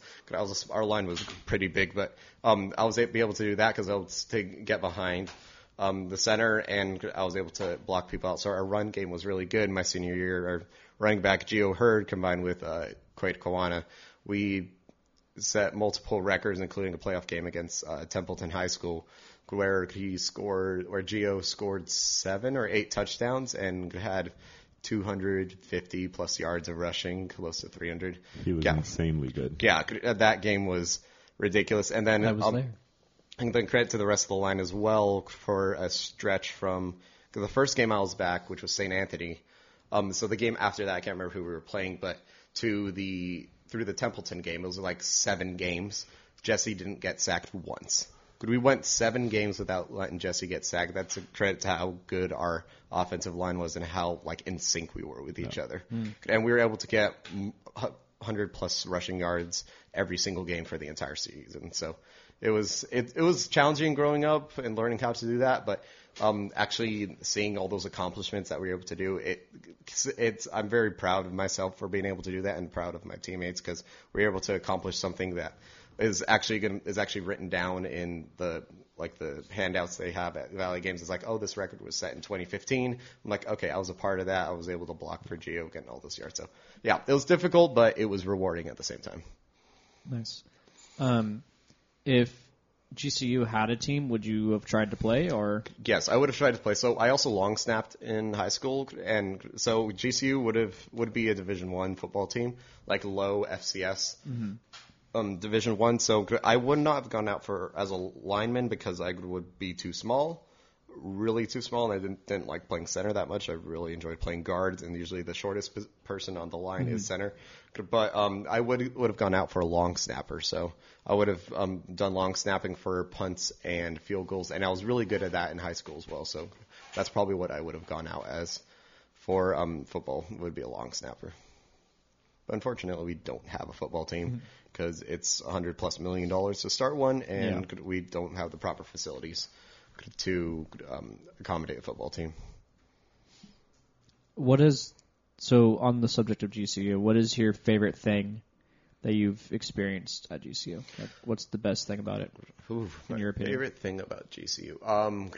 The fact that no matter who I talk to or who I meet on campus, everybody seems like a genuinely good person. And so mm-hmm. With Pep Band, doing a lot of basketball games, I'm interacting with a lot of people a lot, especially in my business classes where we have to do presentations and projects with other people that we may not know. Maybe it's just for the whole semester, or it's just one project.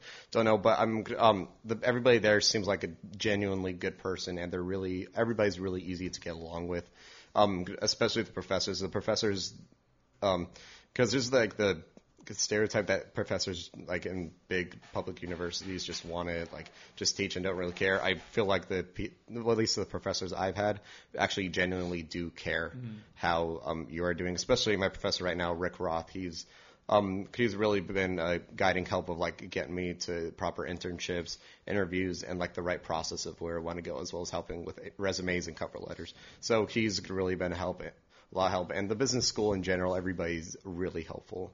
With no matter what, if you're staying in Phoenix or if you're trying to go somewhere else, they genuinely help you and want you to succeed, which is a nice relief from what I was expecting in college.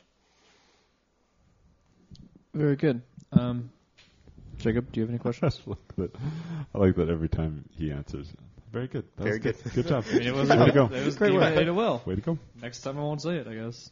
I do want to point out that earlier I was sitting further back than normal, and I elbowed the wall a couple times pretty solidly.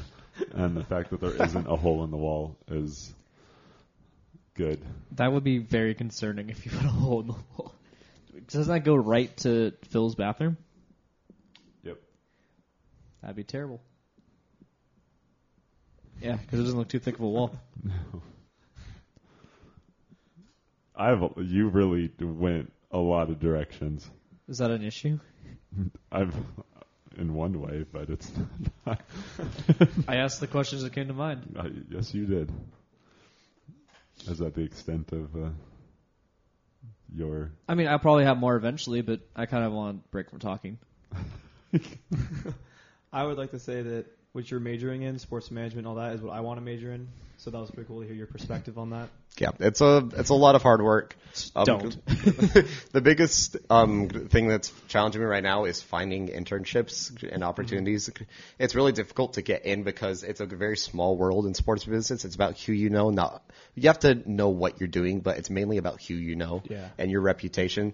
So as soon as you get that first internship, it's usually easier to get other internships because they have all the executives and managers for each team have connections to each other because it's a very, very small world. Because if you think about professionally, there's only 30 teams in the MLB, 32 in the NFL. So it's really about who you know, and then it can lead you to eventually get bigger, better jobs. And that also depends on if you want to stay in one specific area of the country, or if you're willing to move.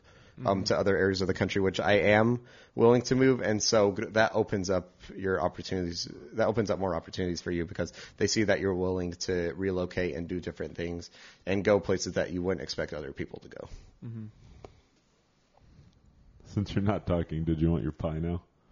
Oh, no, it's okay. I also just read the notes, and where you put Tourette's, I read turrets. I'm like, wait, you wasn't talking about turrets? What do you mean? Yes, I have turrets. Not really. To be fair, I don't know if I spelled that correctly. I think you did. It doesn't matter. Yeah. We're not publishing our notes. No.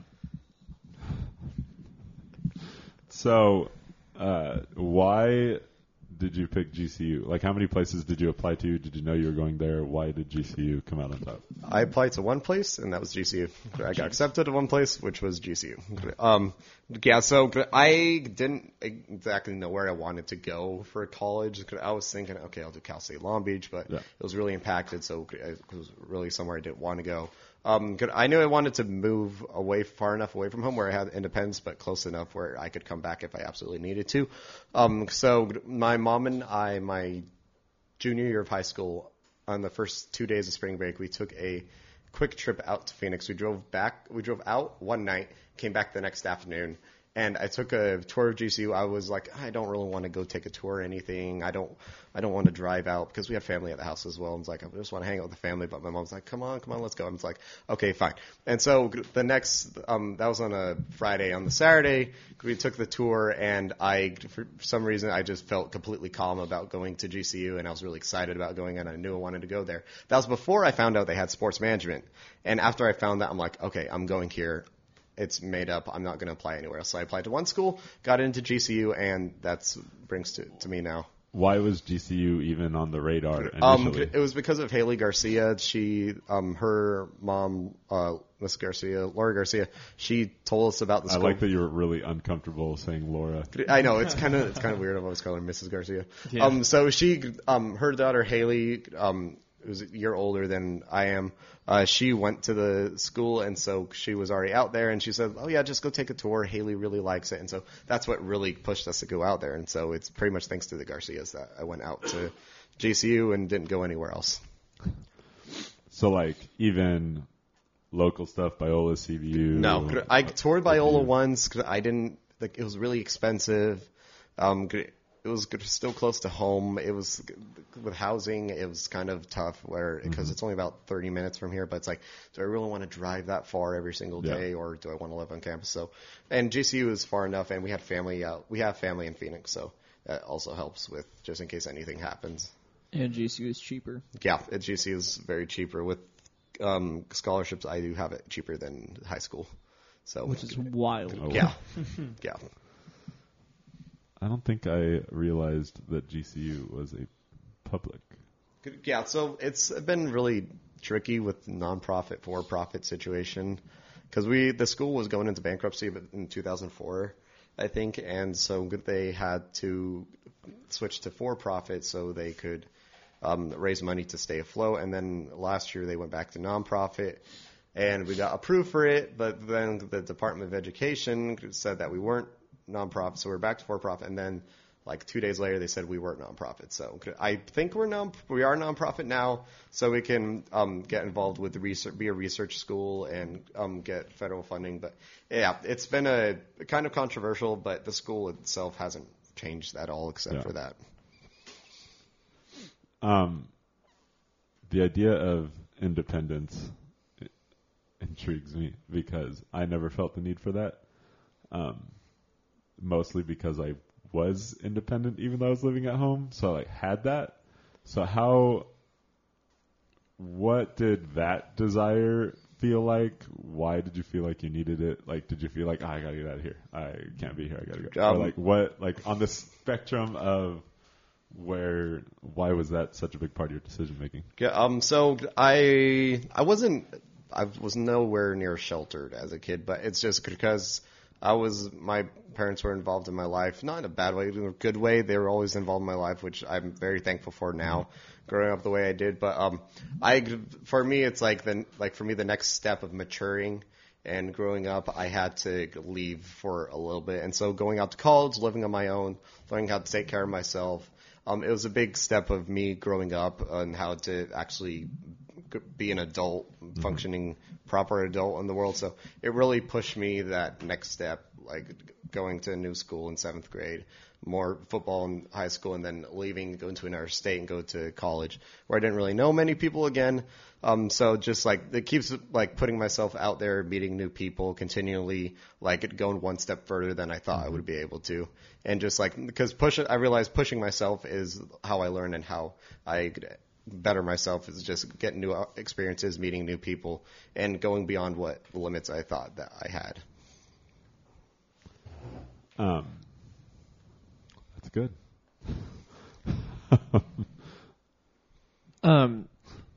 Interrupting.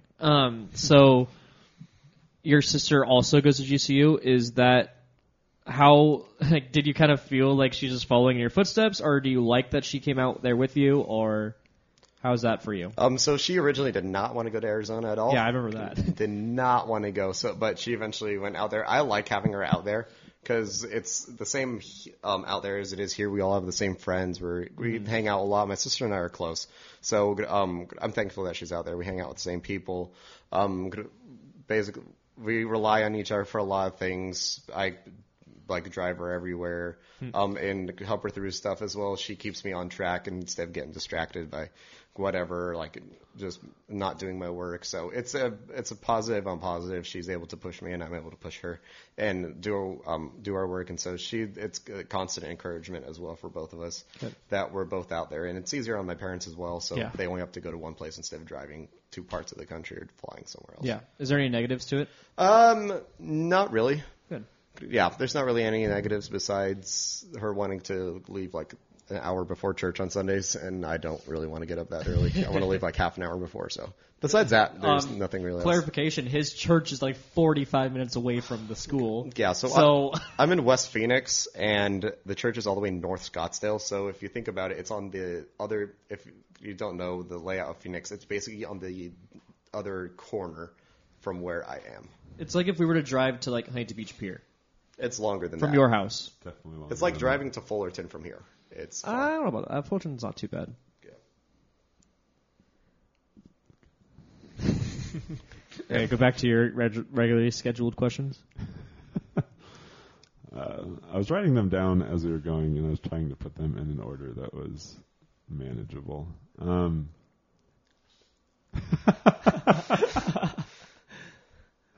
can just say that. Ian's going to take a break real quick, and we're going to talk about something else briefly. Yeah, I'll be back in a few minutes. I don't think they need that much detail.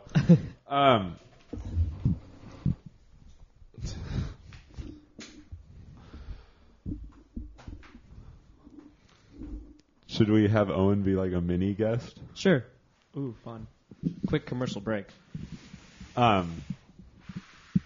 don't even know what to have a short conversation about. I don't know what. Who is Owen? That's me. Well, that's not fun. No, I mean, it's like, more fun for him to be a mystery. Okay, never mind. Ooh. But then you can't really ask a lot of questions. You can just ask him random questions that have nothing to do with his life, and he can come back and be a real guest someday. Well, I mean, I can talk about, like, high school and stuff. No, that's too... God. No, ask some of your weird random questions so we can have a conversation about that. If you had $10,000 and you could not invest and you could not give away the money to charity or anything like that, what would you buy? Like, top off your head right now.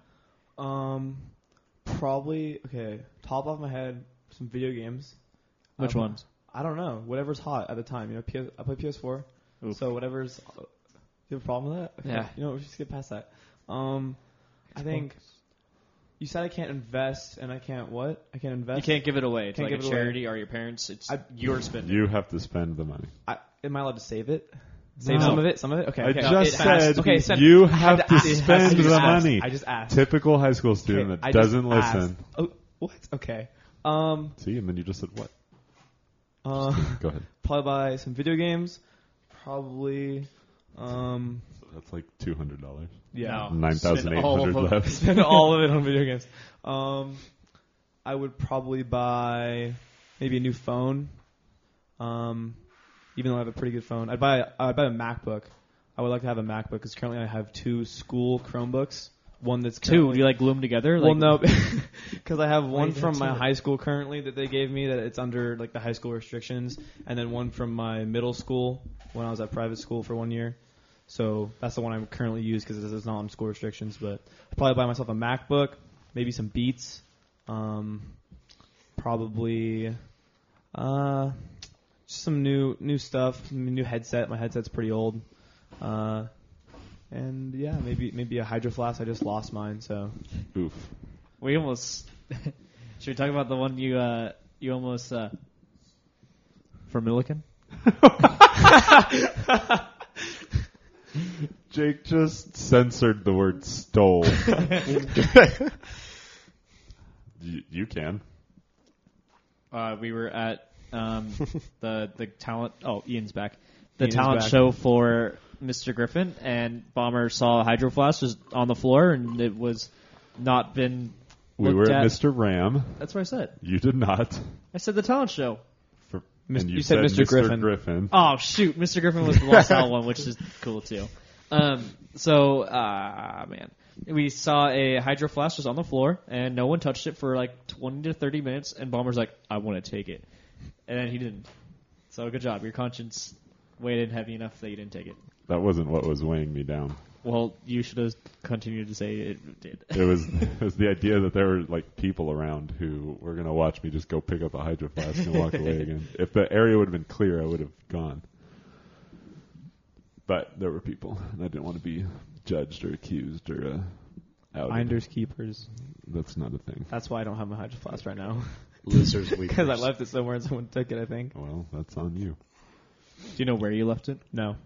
Oof.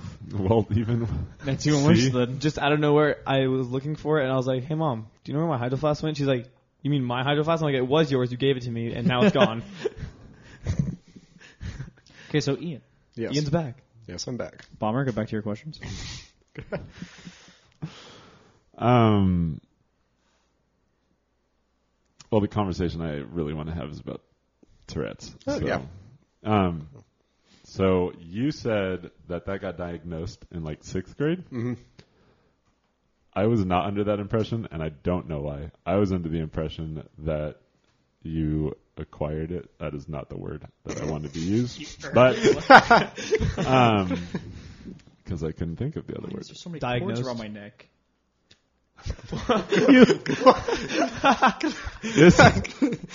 This is one of those times where I wish there was video somewhere so that you people could see what is going on with Jake. Because out of all the cords that are in the room in general, there are only two by Jake, and there's only one that's actually in the way, and somehow he managed to get entangled around his whole body and his head, and it was like wrapped 3 times around his head. Honestly, I thought I was just gonna choke at that. It was on your forehead. What a mess! Oh man, very forehead. All right, we're gonna pretend like I started this question now. So I was under the impression that you diagnosed. Well, that might be a good word. Acquired. No. It's that you were that this affliction happened as a result of playing football and concussions, which seemed reasonable. So maybe I just created that logic in my head and went with it because I BS a lot of stuff, and usually it sounds good. So what? How? So that's not a good way to ask the question. I really tried to formulate that in a professional way, and then at the end I just got to. Yeah, that was like earlier years were like, why? No. Yeah, so you don't get them because of concussions. They actually don't know why it happens. They haven't found out. Some way the brain fires. That one part of the brain, I can't remember what it is, overfires a lot. So they don't actually know how, like what sets it off. But it's very common in kids that have tubes in their ears when they're younger, which I did. So they think it's something related to that, but they're not entirely sure. So pause. Tubes in your ears. I can't remember. It was draining liquid or something. It happens a lot to babies. Yeah. Okay. Yeah. So it wasn't a permanent. No, it was like it was a temporary thing when I was like 2 or 3. Yeah, because just a quick story on that. So I was actually born deaf and dumb. You're still kind of dumb. That is not the proper way to say it. Is that not the proper way to say it? No. I mean, I take ASL, and that's like one of the ways that they tell us not to say deaf and dumb. Oh, well, that's the way I've always heard it. Well, clearly he's still a little dumb.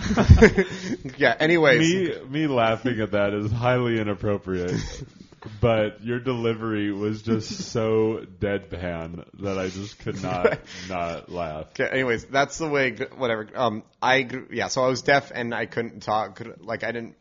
I cried a little bit. Baby noise? No, I did not baby noise when I was younger, and I couldn't hear much. So. Shut up. Let him talk. I want to hear this. Okay. So part of the reason was to drain fluid for the tubes in my ears, but also so that they could restore my hearing, which they did. And I actually had to take speech therapy.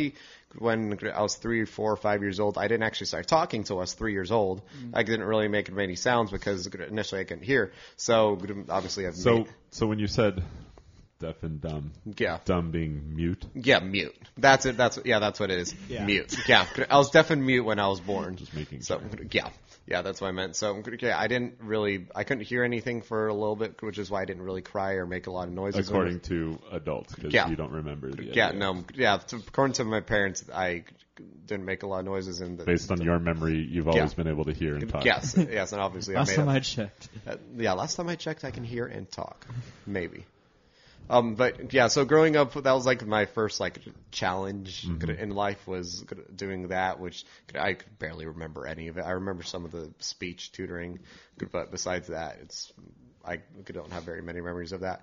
So going back to the Tourette's, they diagnose it usually about 10 to 12, which was I was 12 in 6th grade, so it was about that time, and so I didn't really understand it until about 8th grade, freshman year, and maybe 7th grade a little bit. I didn't really understand this is Tourette's. You have to. It can be really, really bad, or it can be really mild. And luckily, I have a very mild version of it. It's completely manageable. It's nothing compared to what other people with Tourette's have. So just learning how to. It was tough. I'll say that in the short way. It was really tough learning how to deal with it when I was younger. How does it manifest? If you explain it. So basically, it's like little involuntary physical movements, like shaking a head or just making a sound or something, but that was a lot worse than it is now. And so through the years, I've learned how to manage it. I went to a counselor for some help on how to deal with it. I take medication once in a while for it, but it's as I've gotten older, I've managed to learn how to handle it myself. But it did take a lot of time, a lot of patience, and a lot of help from my parents to learn how to deal with it. And it was challenging at times, but it was. I'm glad I had to grow up with it because it really forced me again to become more extroverted, deal with people because I was in high school. I wasn't homeschooled at any point in my in schooling, and my parents weren't going to homeschool me at any point. So I'm very thankful that I am the way that I am today, and I credit that a lot to having Tourette's and having to grow up quicker than you would normally the average high school kid would, or deal more with than the average high school kid would, because I had this and I had to learn how to control it, learn how to deal with it, learn how to manage it so that I could function appropriately in classes. And so it's really made me who I am today, just overcoming those challenges. It was constant challenges, and so that's why today I view that I know that I can overcome any challenges because I overcame this, and this will probably be one of the most difficult things I ever did or do in my entire life. So just knowing I can do that, it gives me the confidence to face any challenges, whether they're either with families, big settings, emotional situations with my grandparents passing away in the last decade. 2 of them passed away in the last decade. So just dealing with that, it's made me I've grown up a lot faster and grown up a lot better because of it, and I've learned how to deal with the situations. Did it get diagnosed because the outward expression of it appeared? Or did something else happen before? I'm not entirely sure. I haven't really asked my parents. All I could know is that it was diagnosed in 6th grade. I never even thought to ask them that. So what's like your earliest memory of having it and being like, okay, I understand that this is happening to me? It was like the first thing. I wasn't even aware of what it was, but it was like a head shaking in 6th grade. It was just a little bit of that. So I didn't, it was besides that, that was like the first time I really noticed it. And then like the tics come and go. Mm-hmm. It's like head shaking, verbal stuff or body movements or whatever. But it's, for me, it's always been like, they've always been really subtle.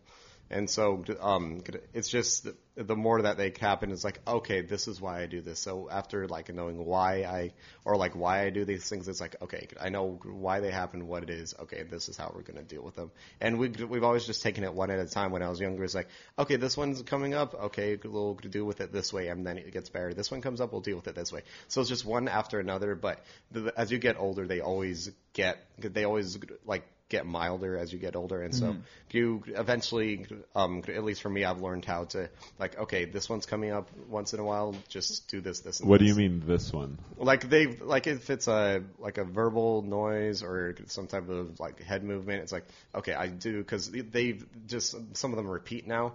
Well, they're mostly repeated ones. It's like, okay, I do a shoulder roll, or I just like start singing along, or like create some type of song or something, just so that it like it distracts my brain from it, so that I don't keep doing. So I break that cycle of wanting to do it. So it's just basically distracting your brain from doing it and putting it towards somewhere else. So it's basically distracting yourself from doing it, so it doesn't become a habit. And it's usually Rick. So it's basically just breaking habit. That's what it is. But it takes you recognizing it as it's happening. Yeah, it takes you recognizing it. You have to recognize it, and then you have to figure out a way to deal with it or change it and distract your brain from making that sound, so it's something else. Yeah, most of yours now are audible. Most of them are normally audible. Yeah. And then, but like your mom and dad are really good at like catching you and trying to get you to stop.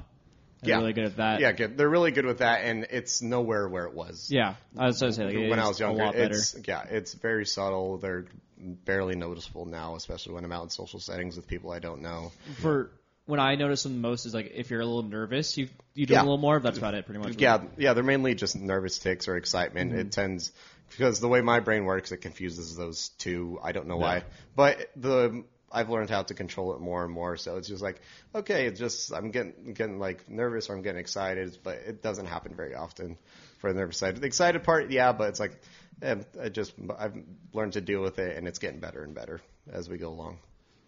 So what exactly was the process of, like you said, it made you more outgoing, and I feel like that type of thing would make somebody less outgoing. Mm-hmm. Yeah, that's what you think. So you've said it multiple times, but like how? You're wrong. What was the intentional? How? Like what was the intentionality behind becoming more outgoing? So usually you become usually more introverted because of them, but for some reason the way, I don't know what it was, I became more extroverted because of it. Because going to a new school, and because I wanted to play sports, because I love sports. I've always loved sports. And so just going, like being outgoing, for some reason it helped me learn how to deal with them, because I had to interact with people. It was because being in a new school, you're forced to meet new people in high school as well, forced to interact more. But for some reason, that made me more extroverted than introverted. I don't know why, but just being forced to be more outgoing, it's helped me deal with them. It's helped me learn how to control them. And so basically through that, just how to, like, basically just how to, like, act more, like, I wouldn't say like more normal, what people would say, but more like more act more appropriately and have them more under control. Because it sounds like, it doesn't sound like you were in this position of, I have Tourette's, so I'm going to be more extroverted to intentionally challenge myself. No, it was more the circumstances you were in allowed you to work on it, whereas other people wouldn't be changing schools. They wouldn't be put in positions where they had to go and talk to more people. They could easily pull themselves back. Yeah, so my mom always said when I was younger, I have, or as speaking of, or as if it were me, it's like I have Tourette's. Tourette's don't have me. Yeah. So they think they don't control me. I control them.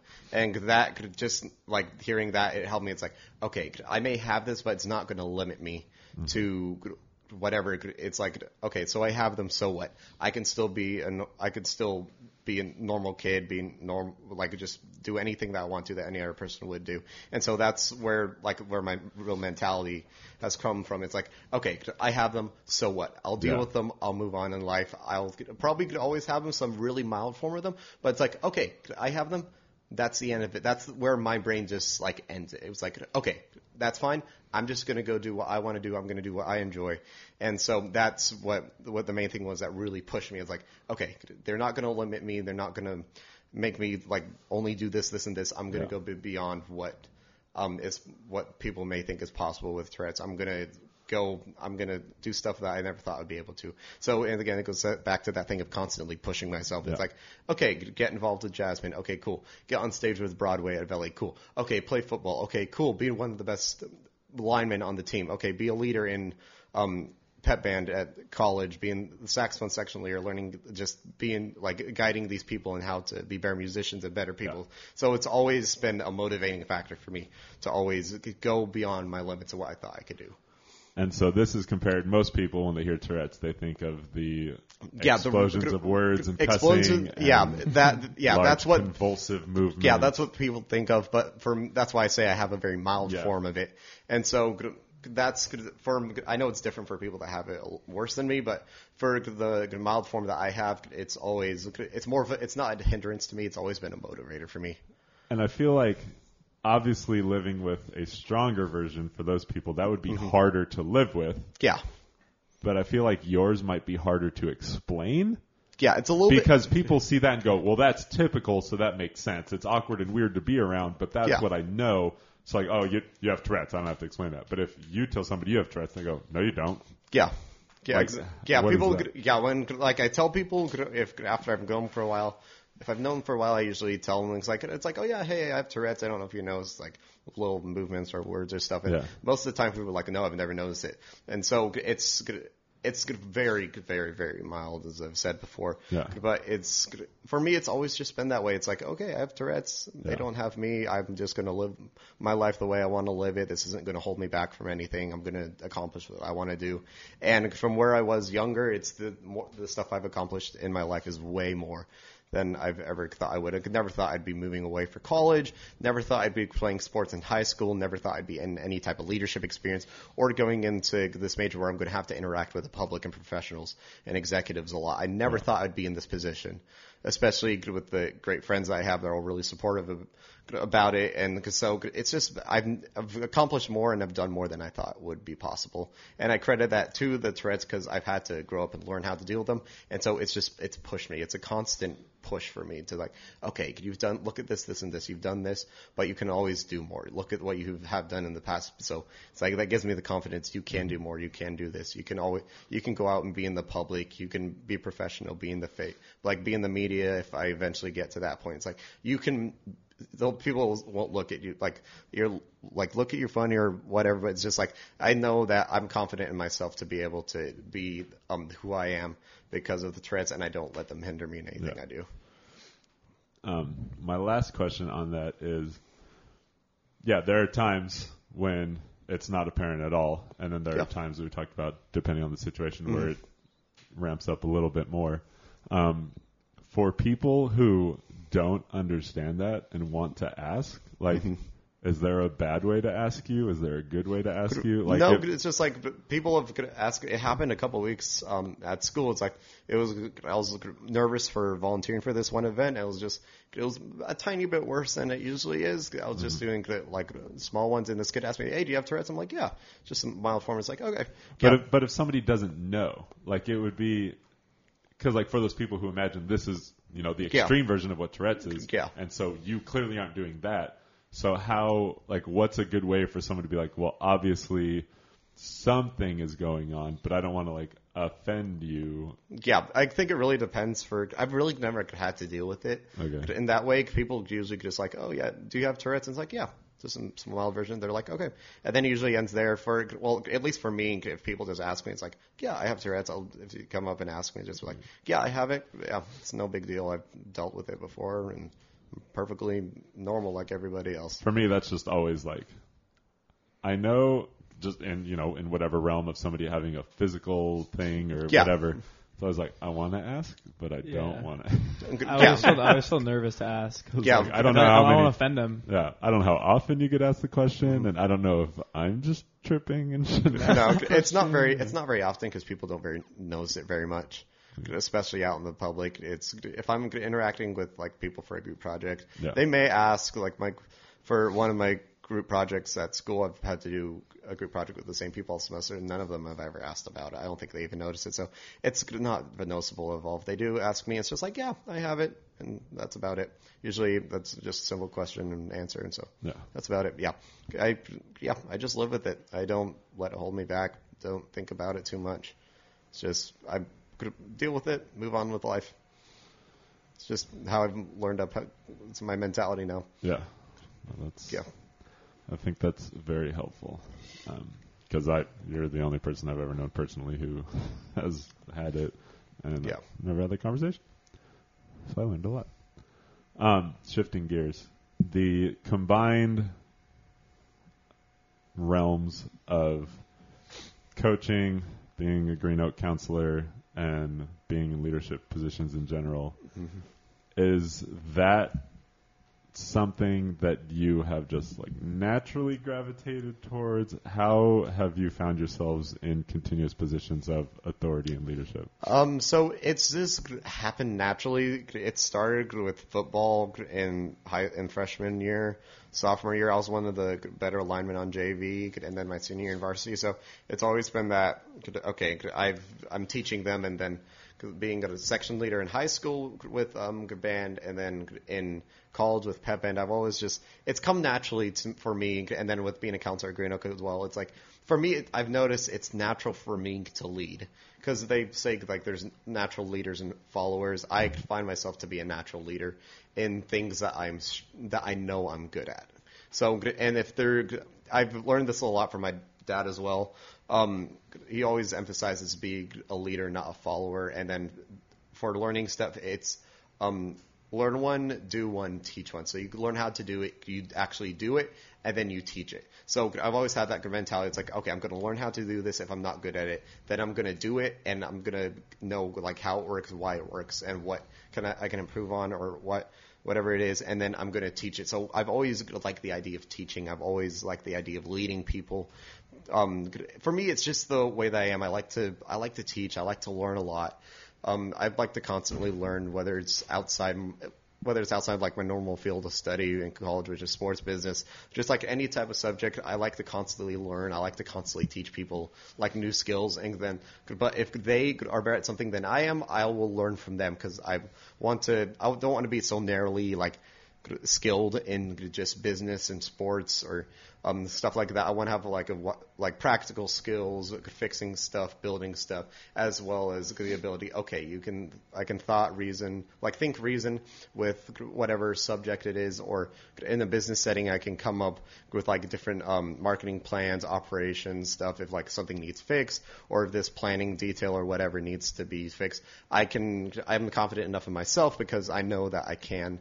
Where it's just by myself or leading a group of people that I know I can lead them in the right direction. So is that something, do you feel in you the sense of like you actively seek those things, or like are you actively seeking in situations to lead? Yeah, I think mostly in situations I like to lead. I like to be the planner. I like to look after everybody, see if they're doing okay, if they need help with stuff, especially in like my classes at school, whatever group projects we usually do, I usually point myself as the de facto leader and make sure everybody's doing their parts, and if they need help on different parts of their project, that I'm always there to help them. So, and with pep band as well, being section leader for 2 years now and being on the leadership team in band, it's like I learned to set the example. I lead by example. I'm always as they would say, out on the front lines with the troops. I always like to put myself out there first and lead them in the way that I would like to be led. So, and leading by example, teaching them constantly. So I'm basically I'm leading people, like, I like to lead people how I would like to be led. So it's always like the treat your neighbor how you always want to be treated. I'm going to lead these people how I would like to be led. So who are some people over the years that have stood out to you as, like, examples of leadership in your life, and what were things about them that created that in you? Okay, so first one was my dad. He's really taught me a lot. My mom, yeah, both my mom and my dad. My mom, especially with the Tourette's, just learning how to act in public situations. She's always had my back on everything I do, and it's just okay, try this, this, and this, and she's always led me in how to deal with different situations. And my dad, he's always just been that driving force. He's always, that's where I get that lead by example, teaching people, because he taught me a wide variety of skills and trades when we were younger, or when I was younger. And so that basically instilled that leadership quality in me. It's I learned that from my dad. Again, the learn one, do one, teach one mentality. Mm-hmm. It's just always trying new things, leading people, because he is one of the senior people in the department in Long Beach, and so he's always been teaching the rookies. He's always been, because some firemen will completely ignore the rookies, and some will help them. And my dad's always been one to help people, whether it's in the fire department or with our family. And my dad's, especially with the family, because I have such a big family, he's always been the one. It's okay, let's go do this. Let's go do this. We're going to drive up here to see these people. We're going to drive down here to see these people. So it's just always, because a lot of the family does to travel, to go visit our people. So we're really the ones that have been going places. And so just a lead in the family of going to see people. That's where it originally started. And then with, it was my coaches, my football coaches in high school, mainly my lineman coach, Woody was head coach. So head coach Woody Grayson, lineman coach Kane, and the defensive coordinator Randy. Those three I've really looked up to them, because Woody was the head coach, and he's always been encouraging me to take bigger and bigger leads within the football team, and teaching the young guys, especially during summer camp.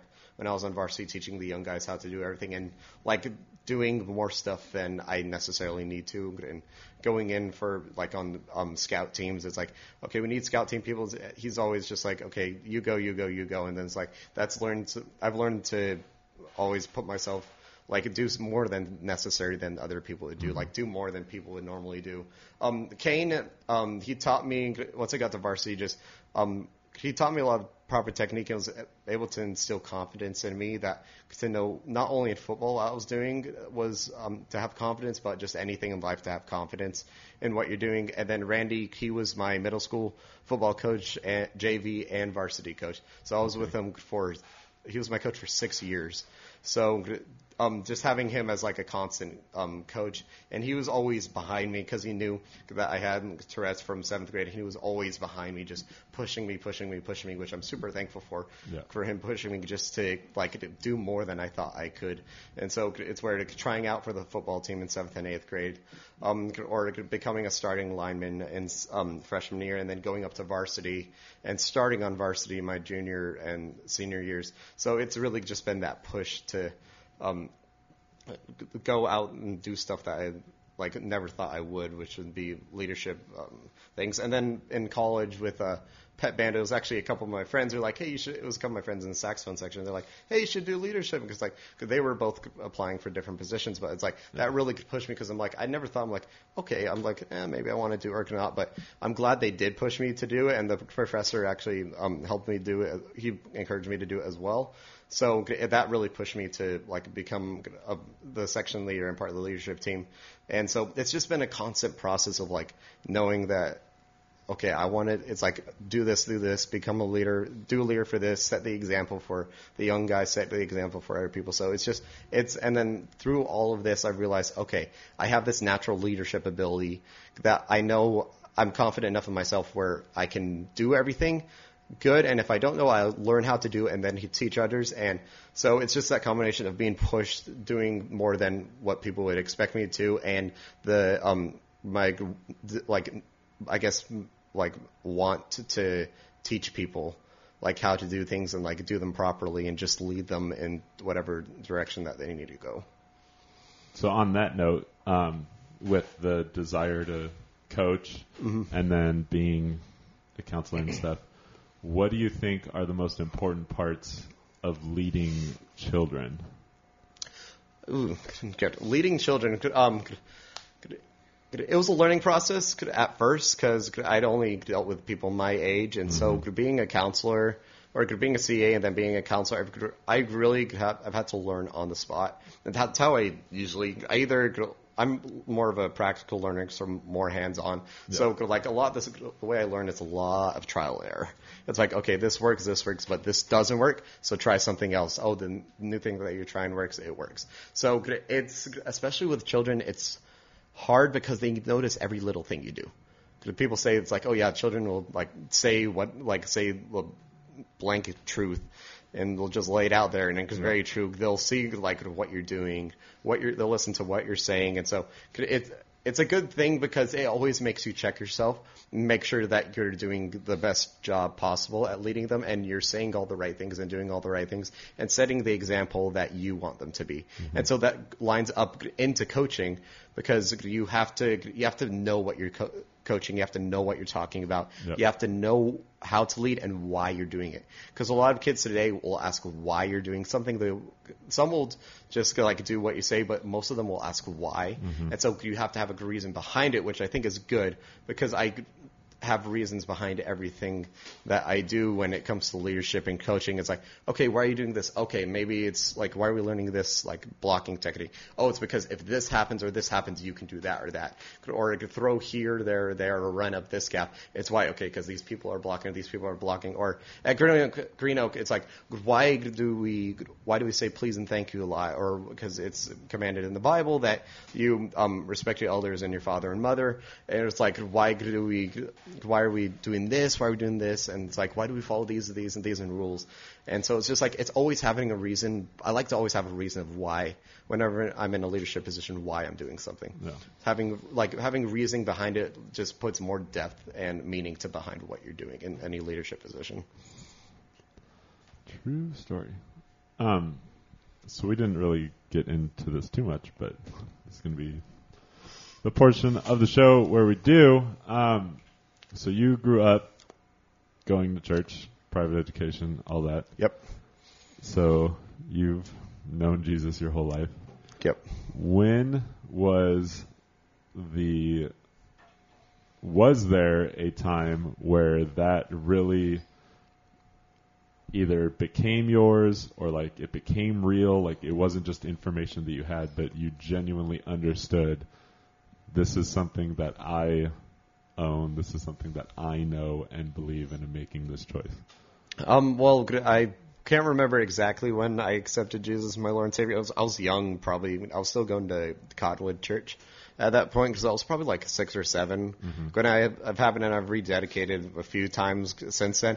So it's come in stages. So when I was young, it was okay, this is the truth and I know it to be truth.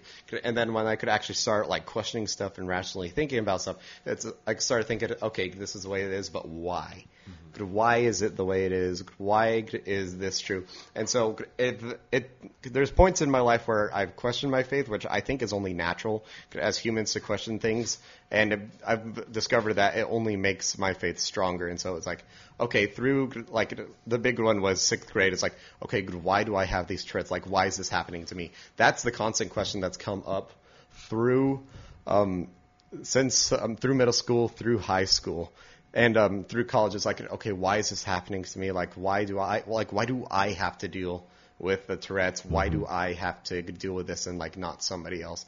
And then, so with the whole everything I was explaining about earlier about having to grow up with these challenges, it's made me realize, okay, but for some reason, my mind is okay, I have this, and there's a purpose of why.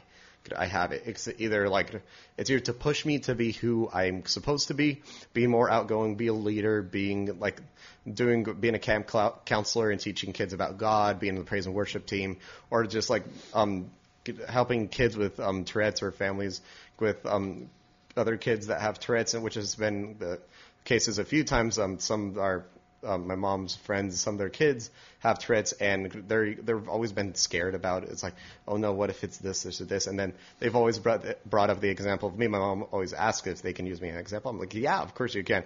And so it's like, for me, it's like, even though I haven't met these other kids that have Tourette's, mm-hmm. It's always like my mom just, because when other families their kids are first diagnosed with Tourette's, it's like, they're always scared that it's like the big involuntary ones, like all the time.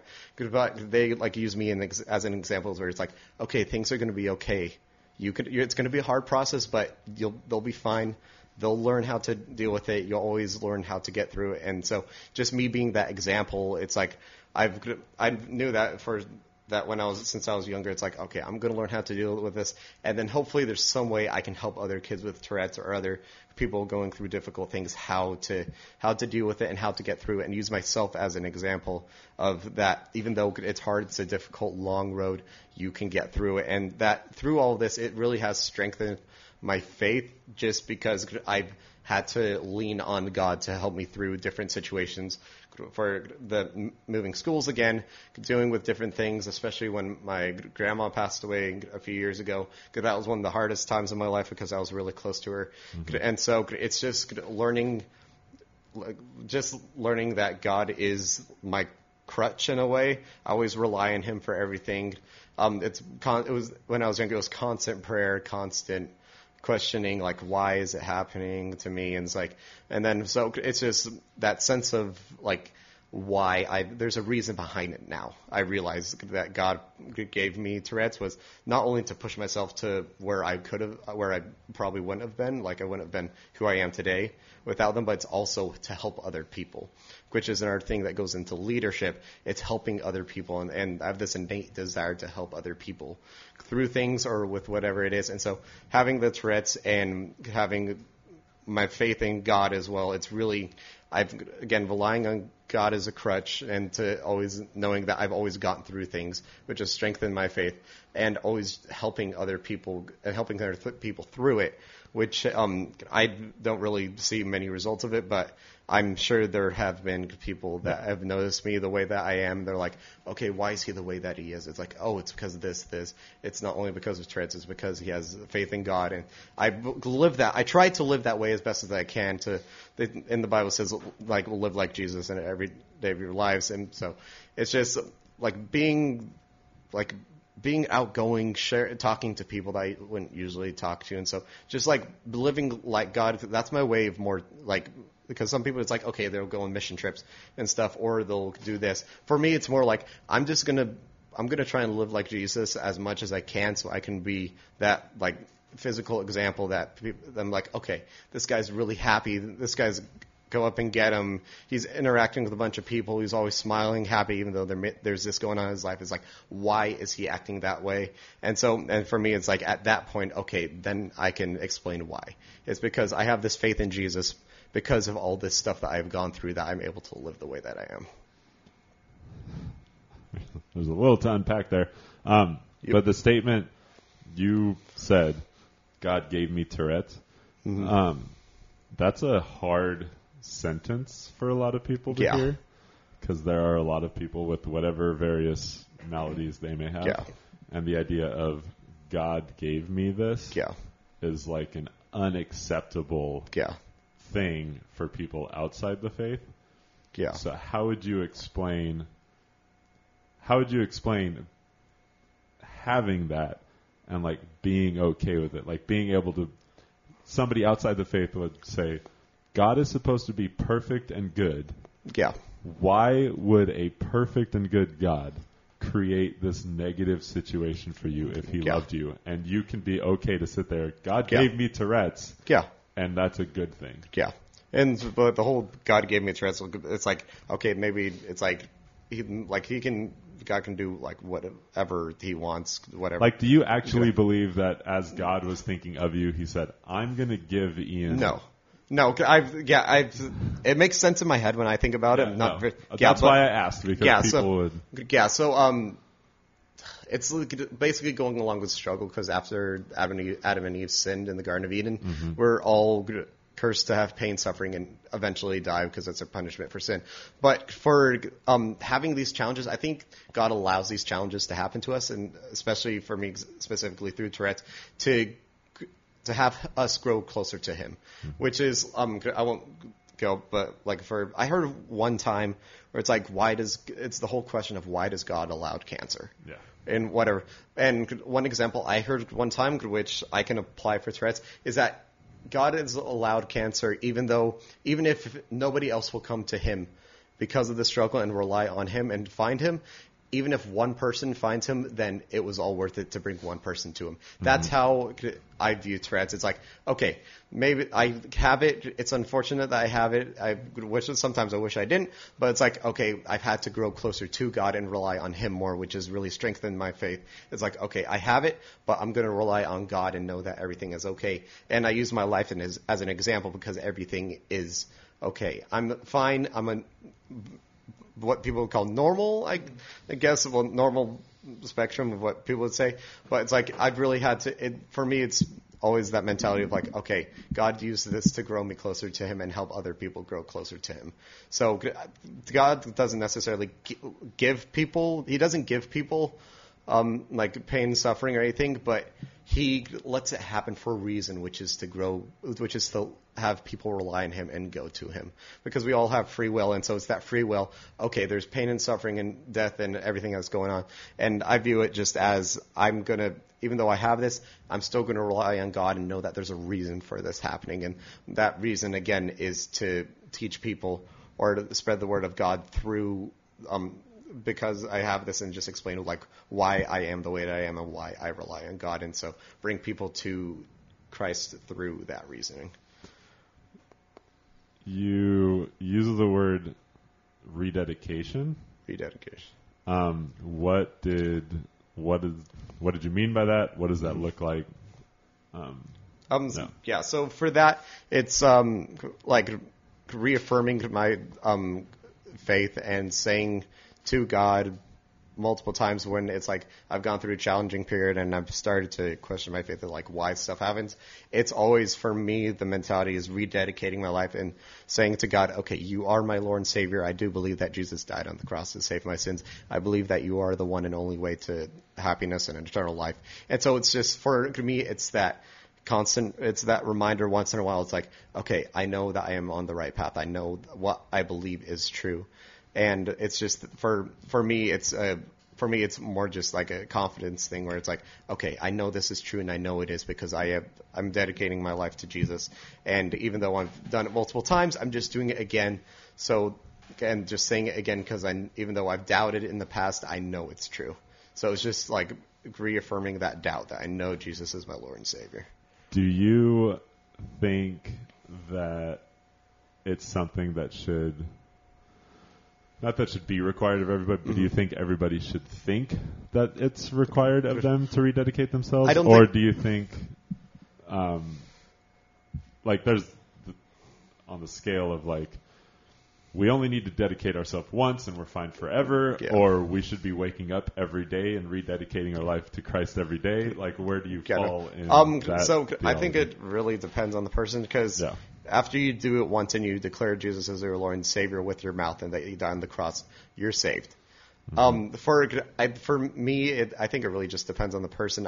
It's not necessary to rededicate. I think it is.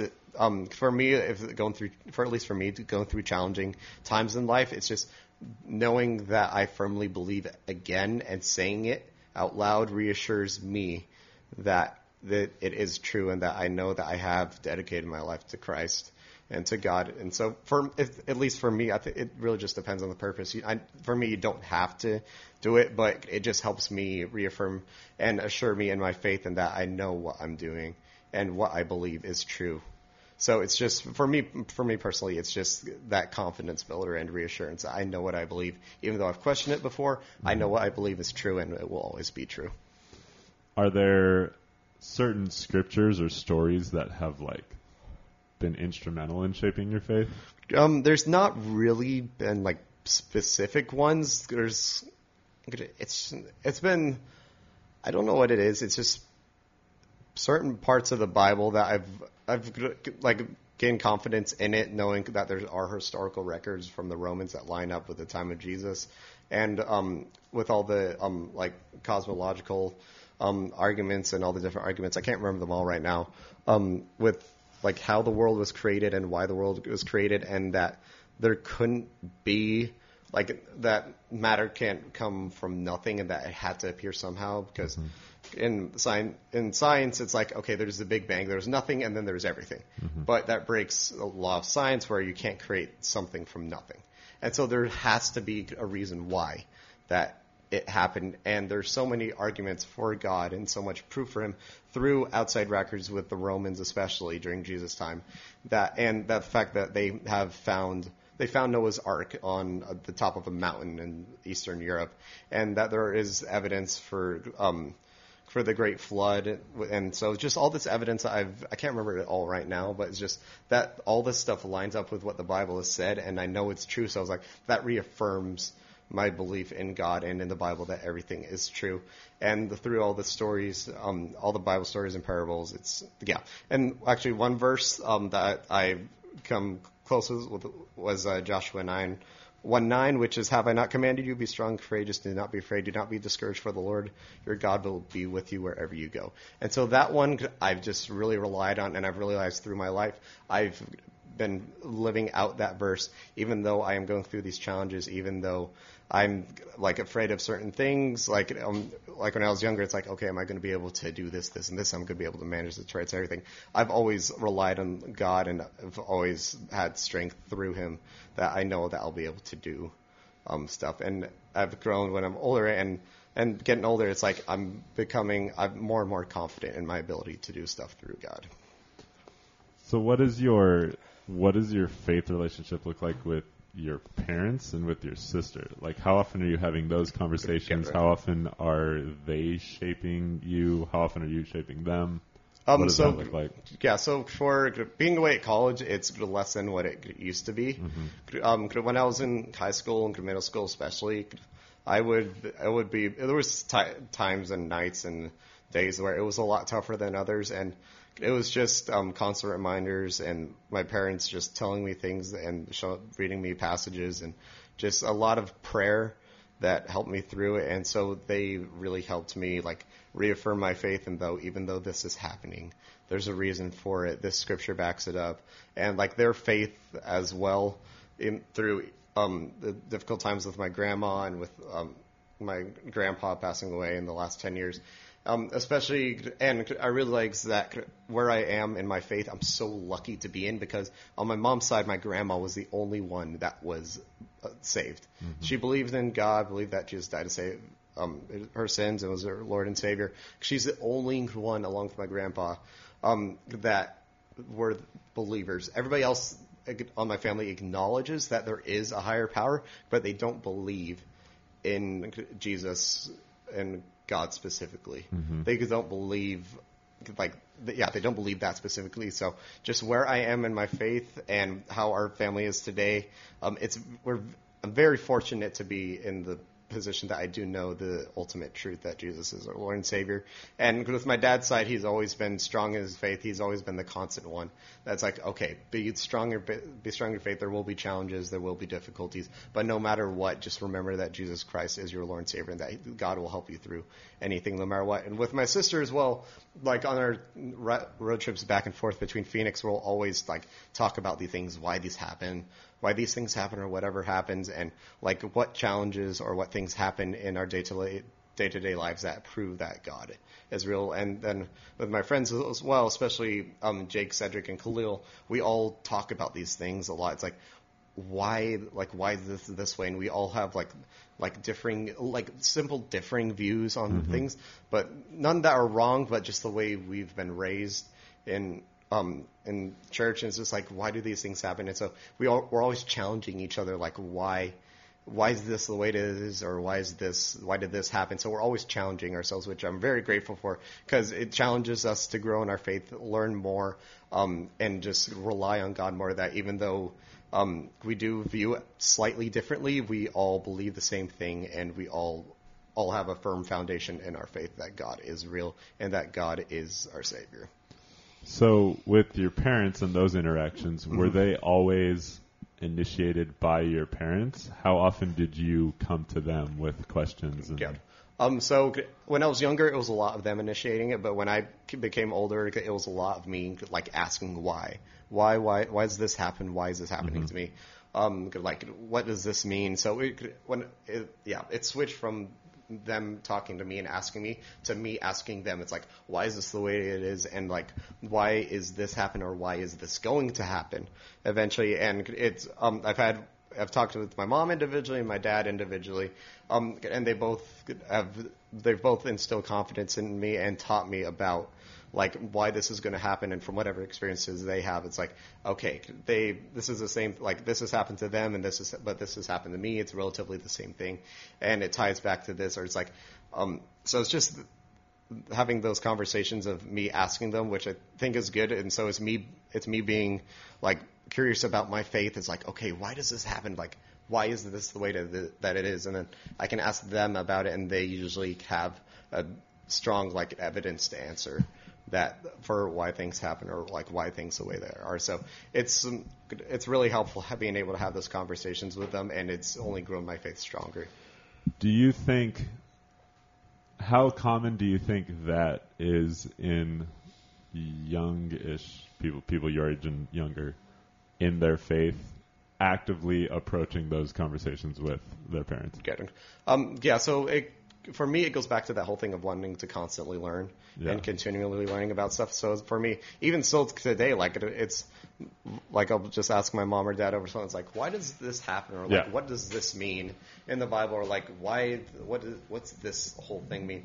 And so like for me now, it's still constantly, it's like I'm always like wanting to learn more. But for other people, it's like, because there's a group of people where like they usually fall away from their faith when they go to college, or there's people that go stronger in it, or there are people that are stagnant in their faith. So I don't know, like I wouldn't know exactly how many people for each, but I think there are some people that do fall away from their faith for a time and then come back. But for the people that do, I think it's good for the ones that do can continually want to learn, just because they want to continue learning, and that's just how I am. But of course there are people that fall away, so it's kind of, I'd say it's like third people stack. So how important do you think it is for people regardless to seek so others? How important it is, I think it's, for the way I view it, I think it's constantly important for people to continually be learning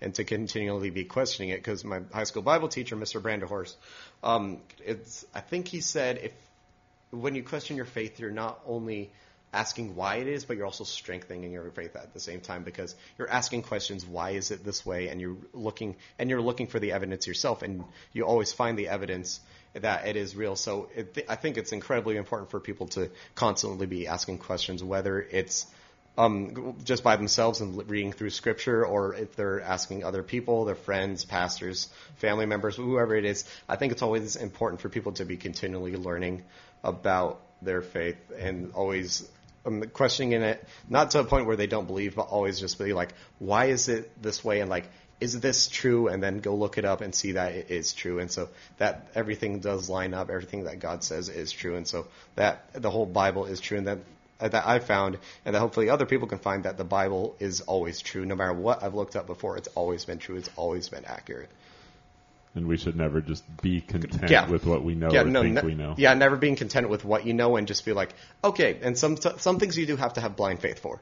There's parts of the Bible where you have to have blind faith that it happened, because mainly for the book of Revelation and like what's to come, you have to have blind faith that it is going to happen. But it's always good to just always know like that it is real and that there is evidence for it. So I have two last questions on this topic. if someone were to come up and just, like, having heard everything you just said, who isn't necessarily in the faith or doesn't know much about it, how would you describe to them what you believe and how you know it's true? So for how I would describe it, again, I would use my life as an example, because when people mostly think of Tourette's, they always think of, like, okay, they can't, like, act, they can't, like, be in social situations or be productive. And I would use my life as an example. It's like, I have Tourette's, I've been able to deal with it, and I've only been able to do it through my faith in God, knowing that there is a purpose for everything and why we do everything, and everything we do, that there is a purpose for it, and that there is a greater calling than just like satisfying whatever our desires are or whatever. There's a greater calling to lead people to God, and explaining to them that with all the different arguments of how the world was created and all the evidence that I've looked up. And so, and with the arc in Eastern Europe, and with all the arguments about creation, is like, just challenge them on that stuff and see if they can come up with answers for it. And if they can't, just explain why you ask those questions and always have an answer to those questions. So it's like, for the Big Bang examples, is like, okay, so there is a Big Bang. You believe that. So but science says you can't create you can't create something from nothing. It's like, so, like, what evidence do they have for, like, explain that. How do you create something from nothing? Mm-hmm. And if they can't, explain, okay, there was a divine eternal creator that had to create everything. Because there's the probability of humans evolving the way that we are is so minuscule and tiny, and having every single part of our bodies work correctly, that there had to be a designer and a creator that created us with a purpose, because there has to be something more than life than just living life, working, and dying. There has to be something more than it.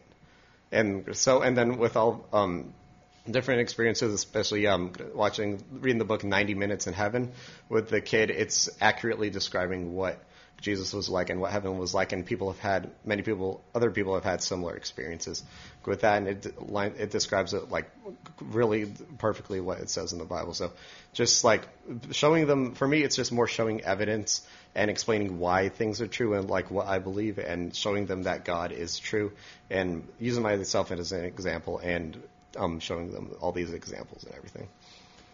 So in all that, you've probably answered the last question, but if you had to just boil it down to one thing, you mentioned earlier the desire to live like Jesus. Mm. What does that mean to you? For me, it's just, it's always, like, living for the purpose of God and what he called us all to do, which is make disciples of all nations. And so people do that in different ways, again, by mission trips, being some people are born to be pastors, some people are born to do street missions. But for me, it's just living the way that I am, and despite that I do have Tourette's and all the challenges that I've gone through, living the way that I am so that people can see why, okay, he has this, but he's happy. Like, it's not, like, tearing him down, it's not diminishing him, or it's not, like, hurting him in any way. It's just like, why is he the way that he is? And so that, and through that, it's just like, I want to live as an example that, no, even though I have this, it's not going to hinder me from living the way that God wanted me to do, which is leading people, serving people, bringing people to him, that I can do more than I thought I would be able to ever do. So it's just that constant, like, I'm just going to be confident in who I am, knowing that Jesus is my Lord and Savior, and just living like that, being positive, outgoing, getting to know people. It's like, why have people think possibly that, why is he the way that he is? Why does he live this way? And through that, I can share the gospel and tell people that even though I have this, it's my confidence in Jesus and God that I am the way that I am. I think that's a great way for us to end. Yeah, very good. Thank you very much for finally getting in here and defending all the times that Jake has used your name. Multiple times. Negative lights. It's not going to stop. Nope. You will probably be in again soon. Thank you, Owen, for sitting in and contributing way more than anticipated. Gave him a mic. Might as well use it. That's on me. That's okay. It was good. You offered me the mic. I know. Yeah, I'm just kidding. It's fine. One day you'll come on as a real guest, and we'll pepper you with a lot of questions. Fun. Jake just... Because, you know, pepper, so I did like the pepper grind. It was pretty good. It was not. We hope that everybody has a fantastic Thanksgiving. That Be thankful for us. Yeah. Eat turkey. Don't eat turkey. Show that you are thankful for us by sharing the podcast with your friends. Like, comment, and subscribe. We want more people to listen to the stories. Even if you don't care about sports, just tell everyone to fast forward through skip the first 45 minutes to an hour. It's very easy. We get timestamp. And listen to people, because the people we talk to are very interesting and have cool stories and a lot of good stuff to say. And we want you to be one of those people. So if you have the desire to be a guest, hit us up. We will hopefully shortly have some kind of jingle and some kind of business card that will...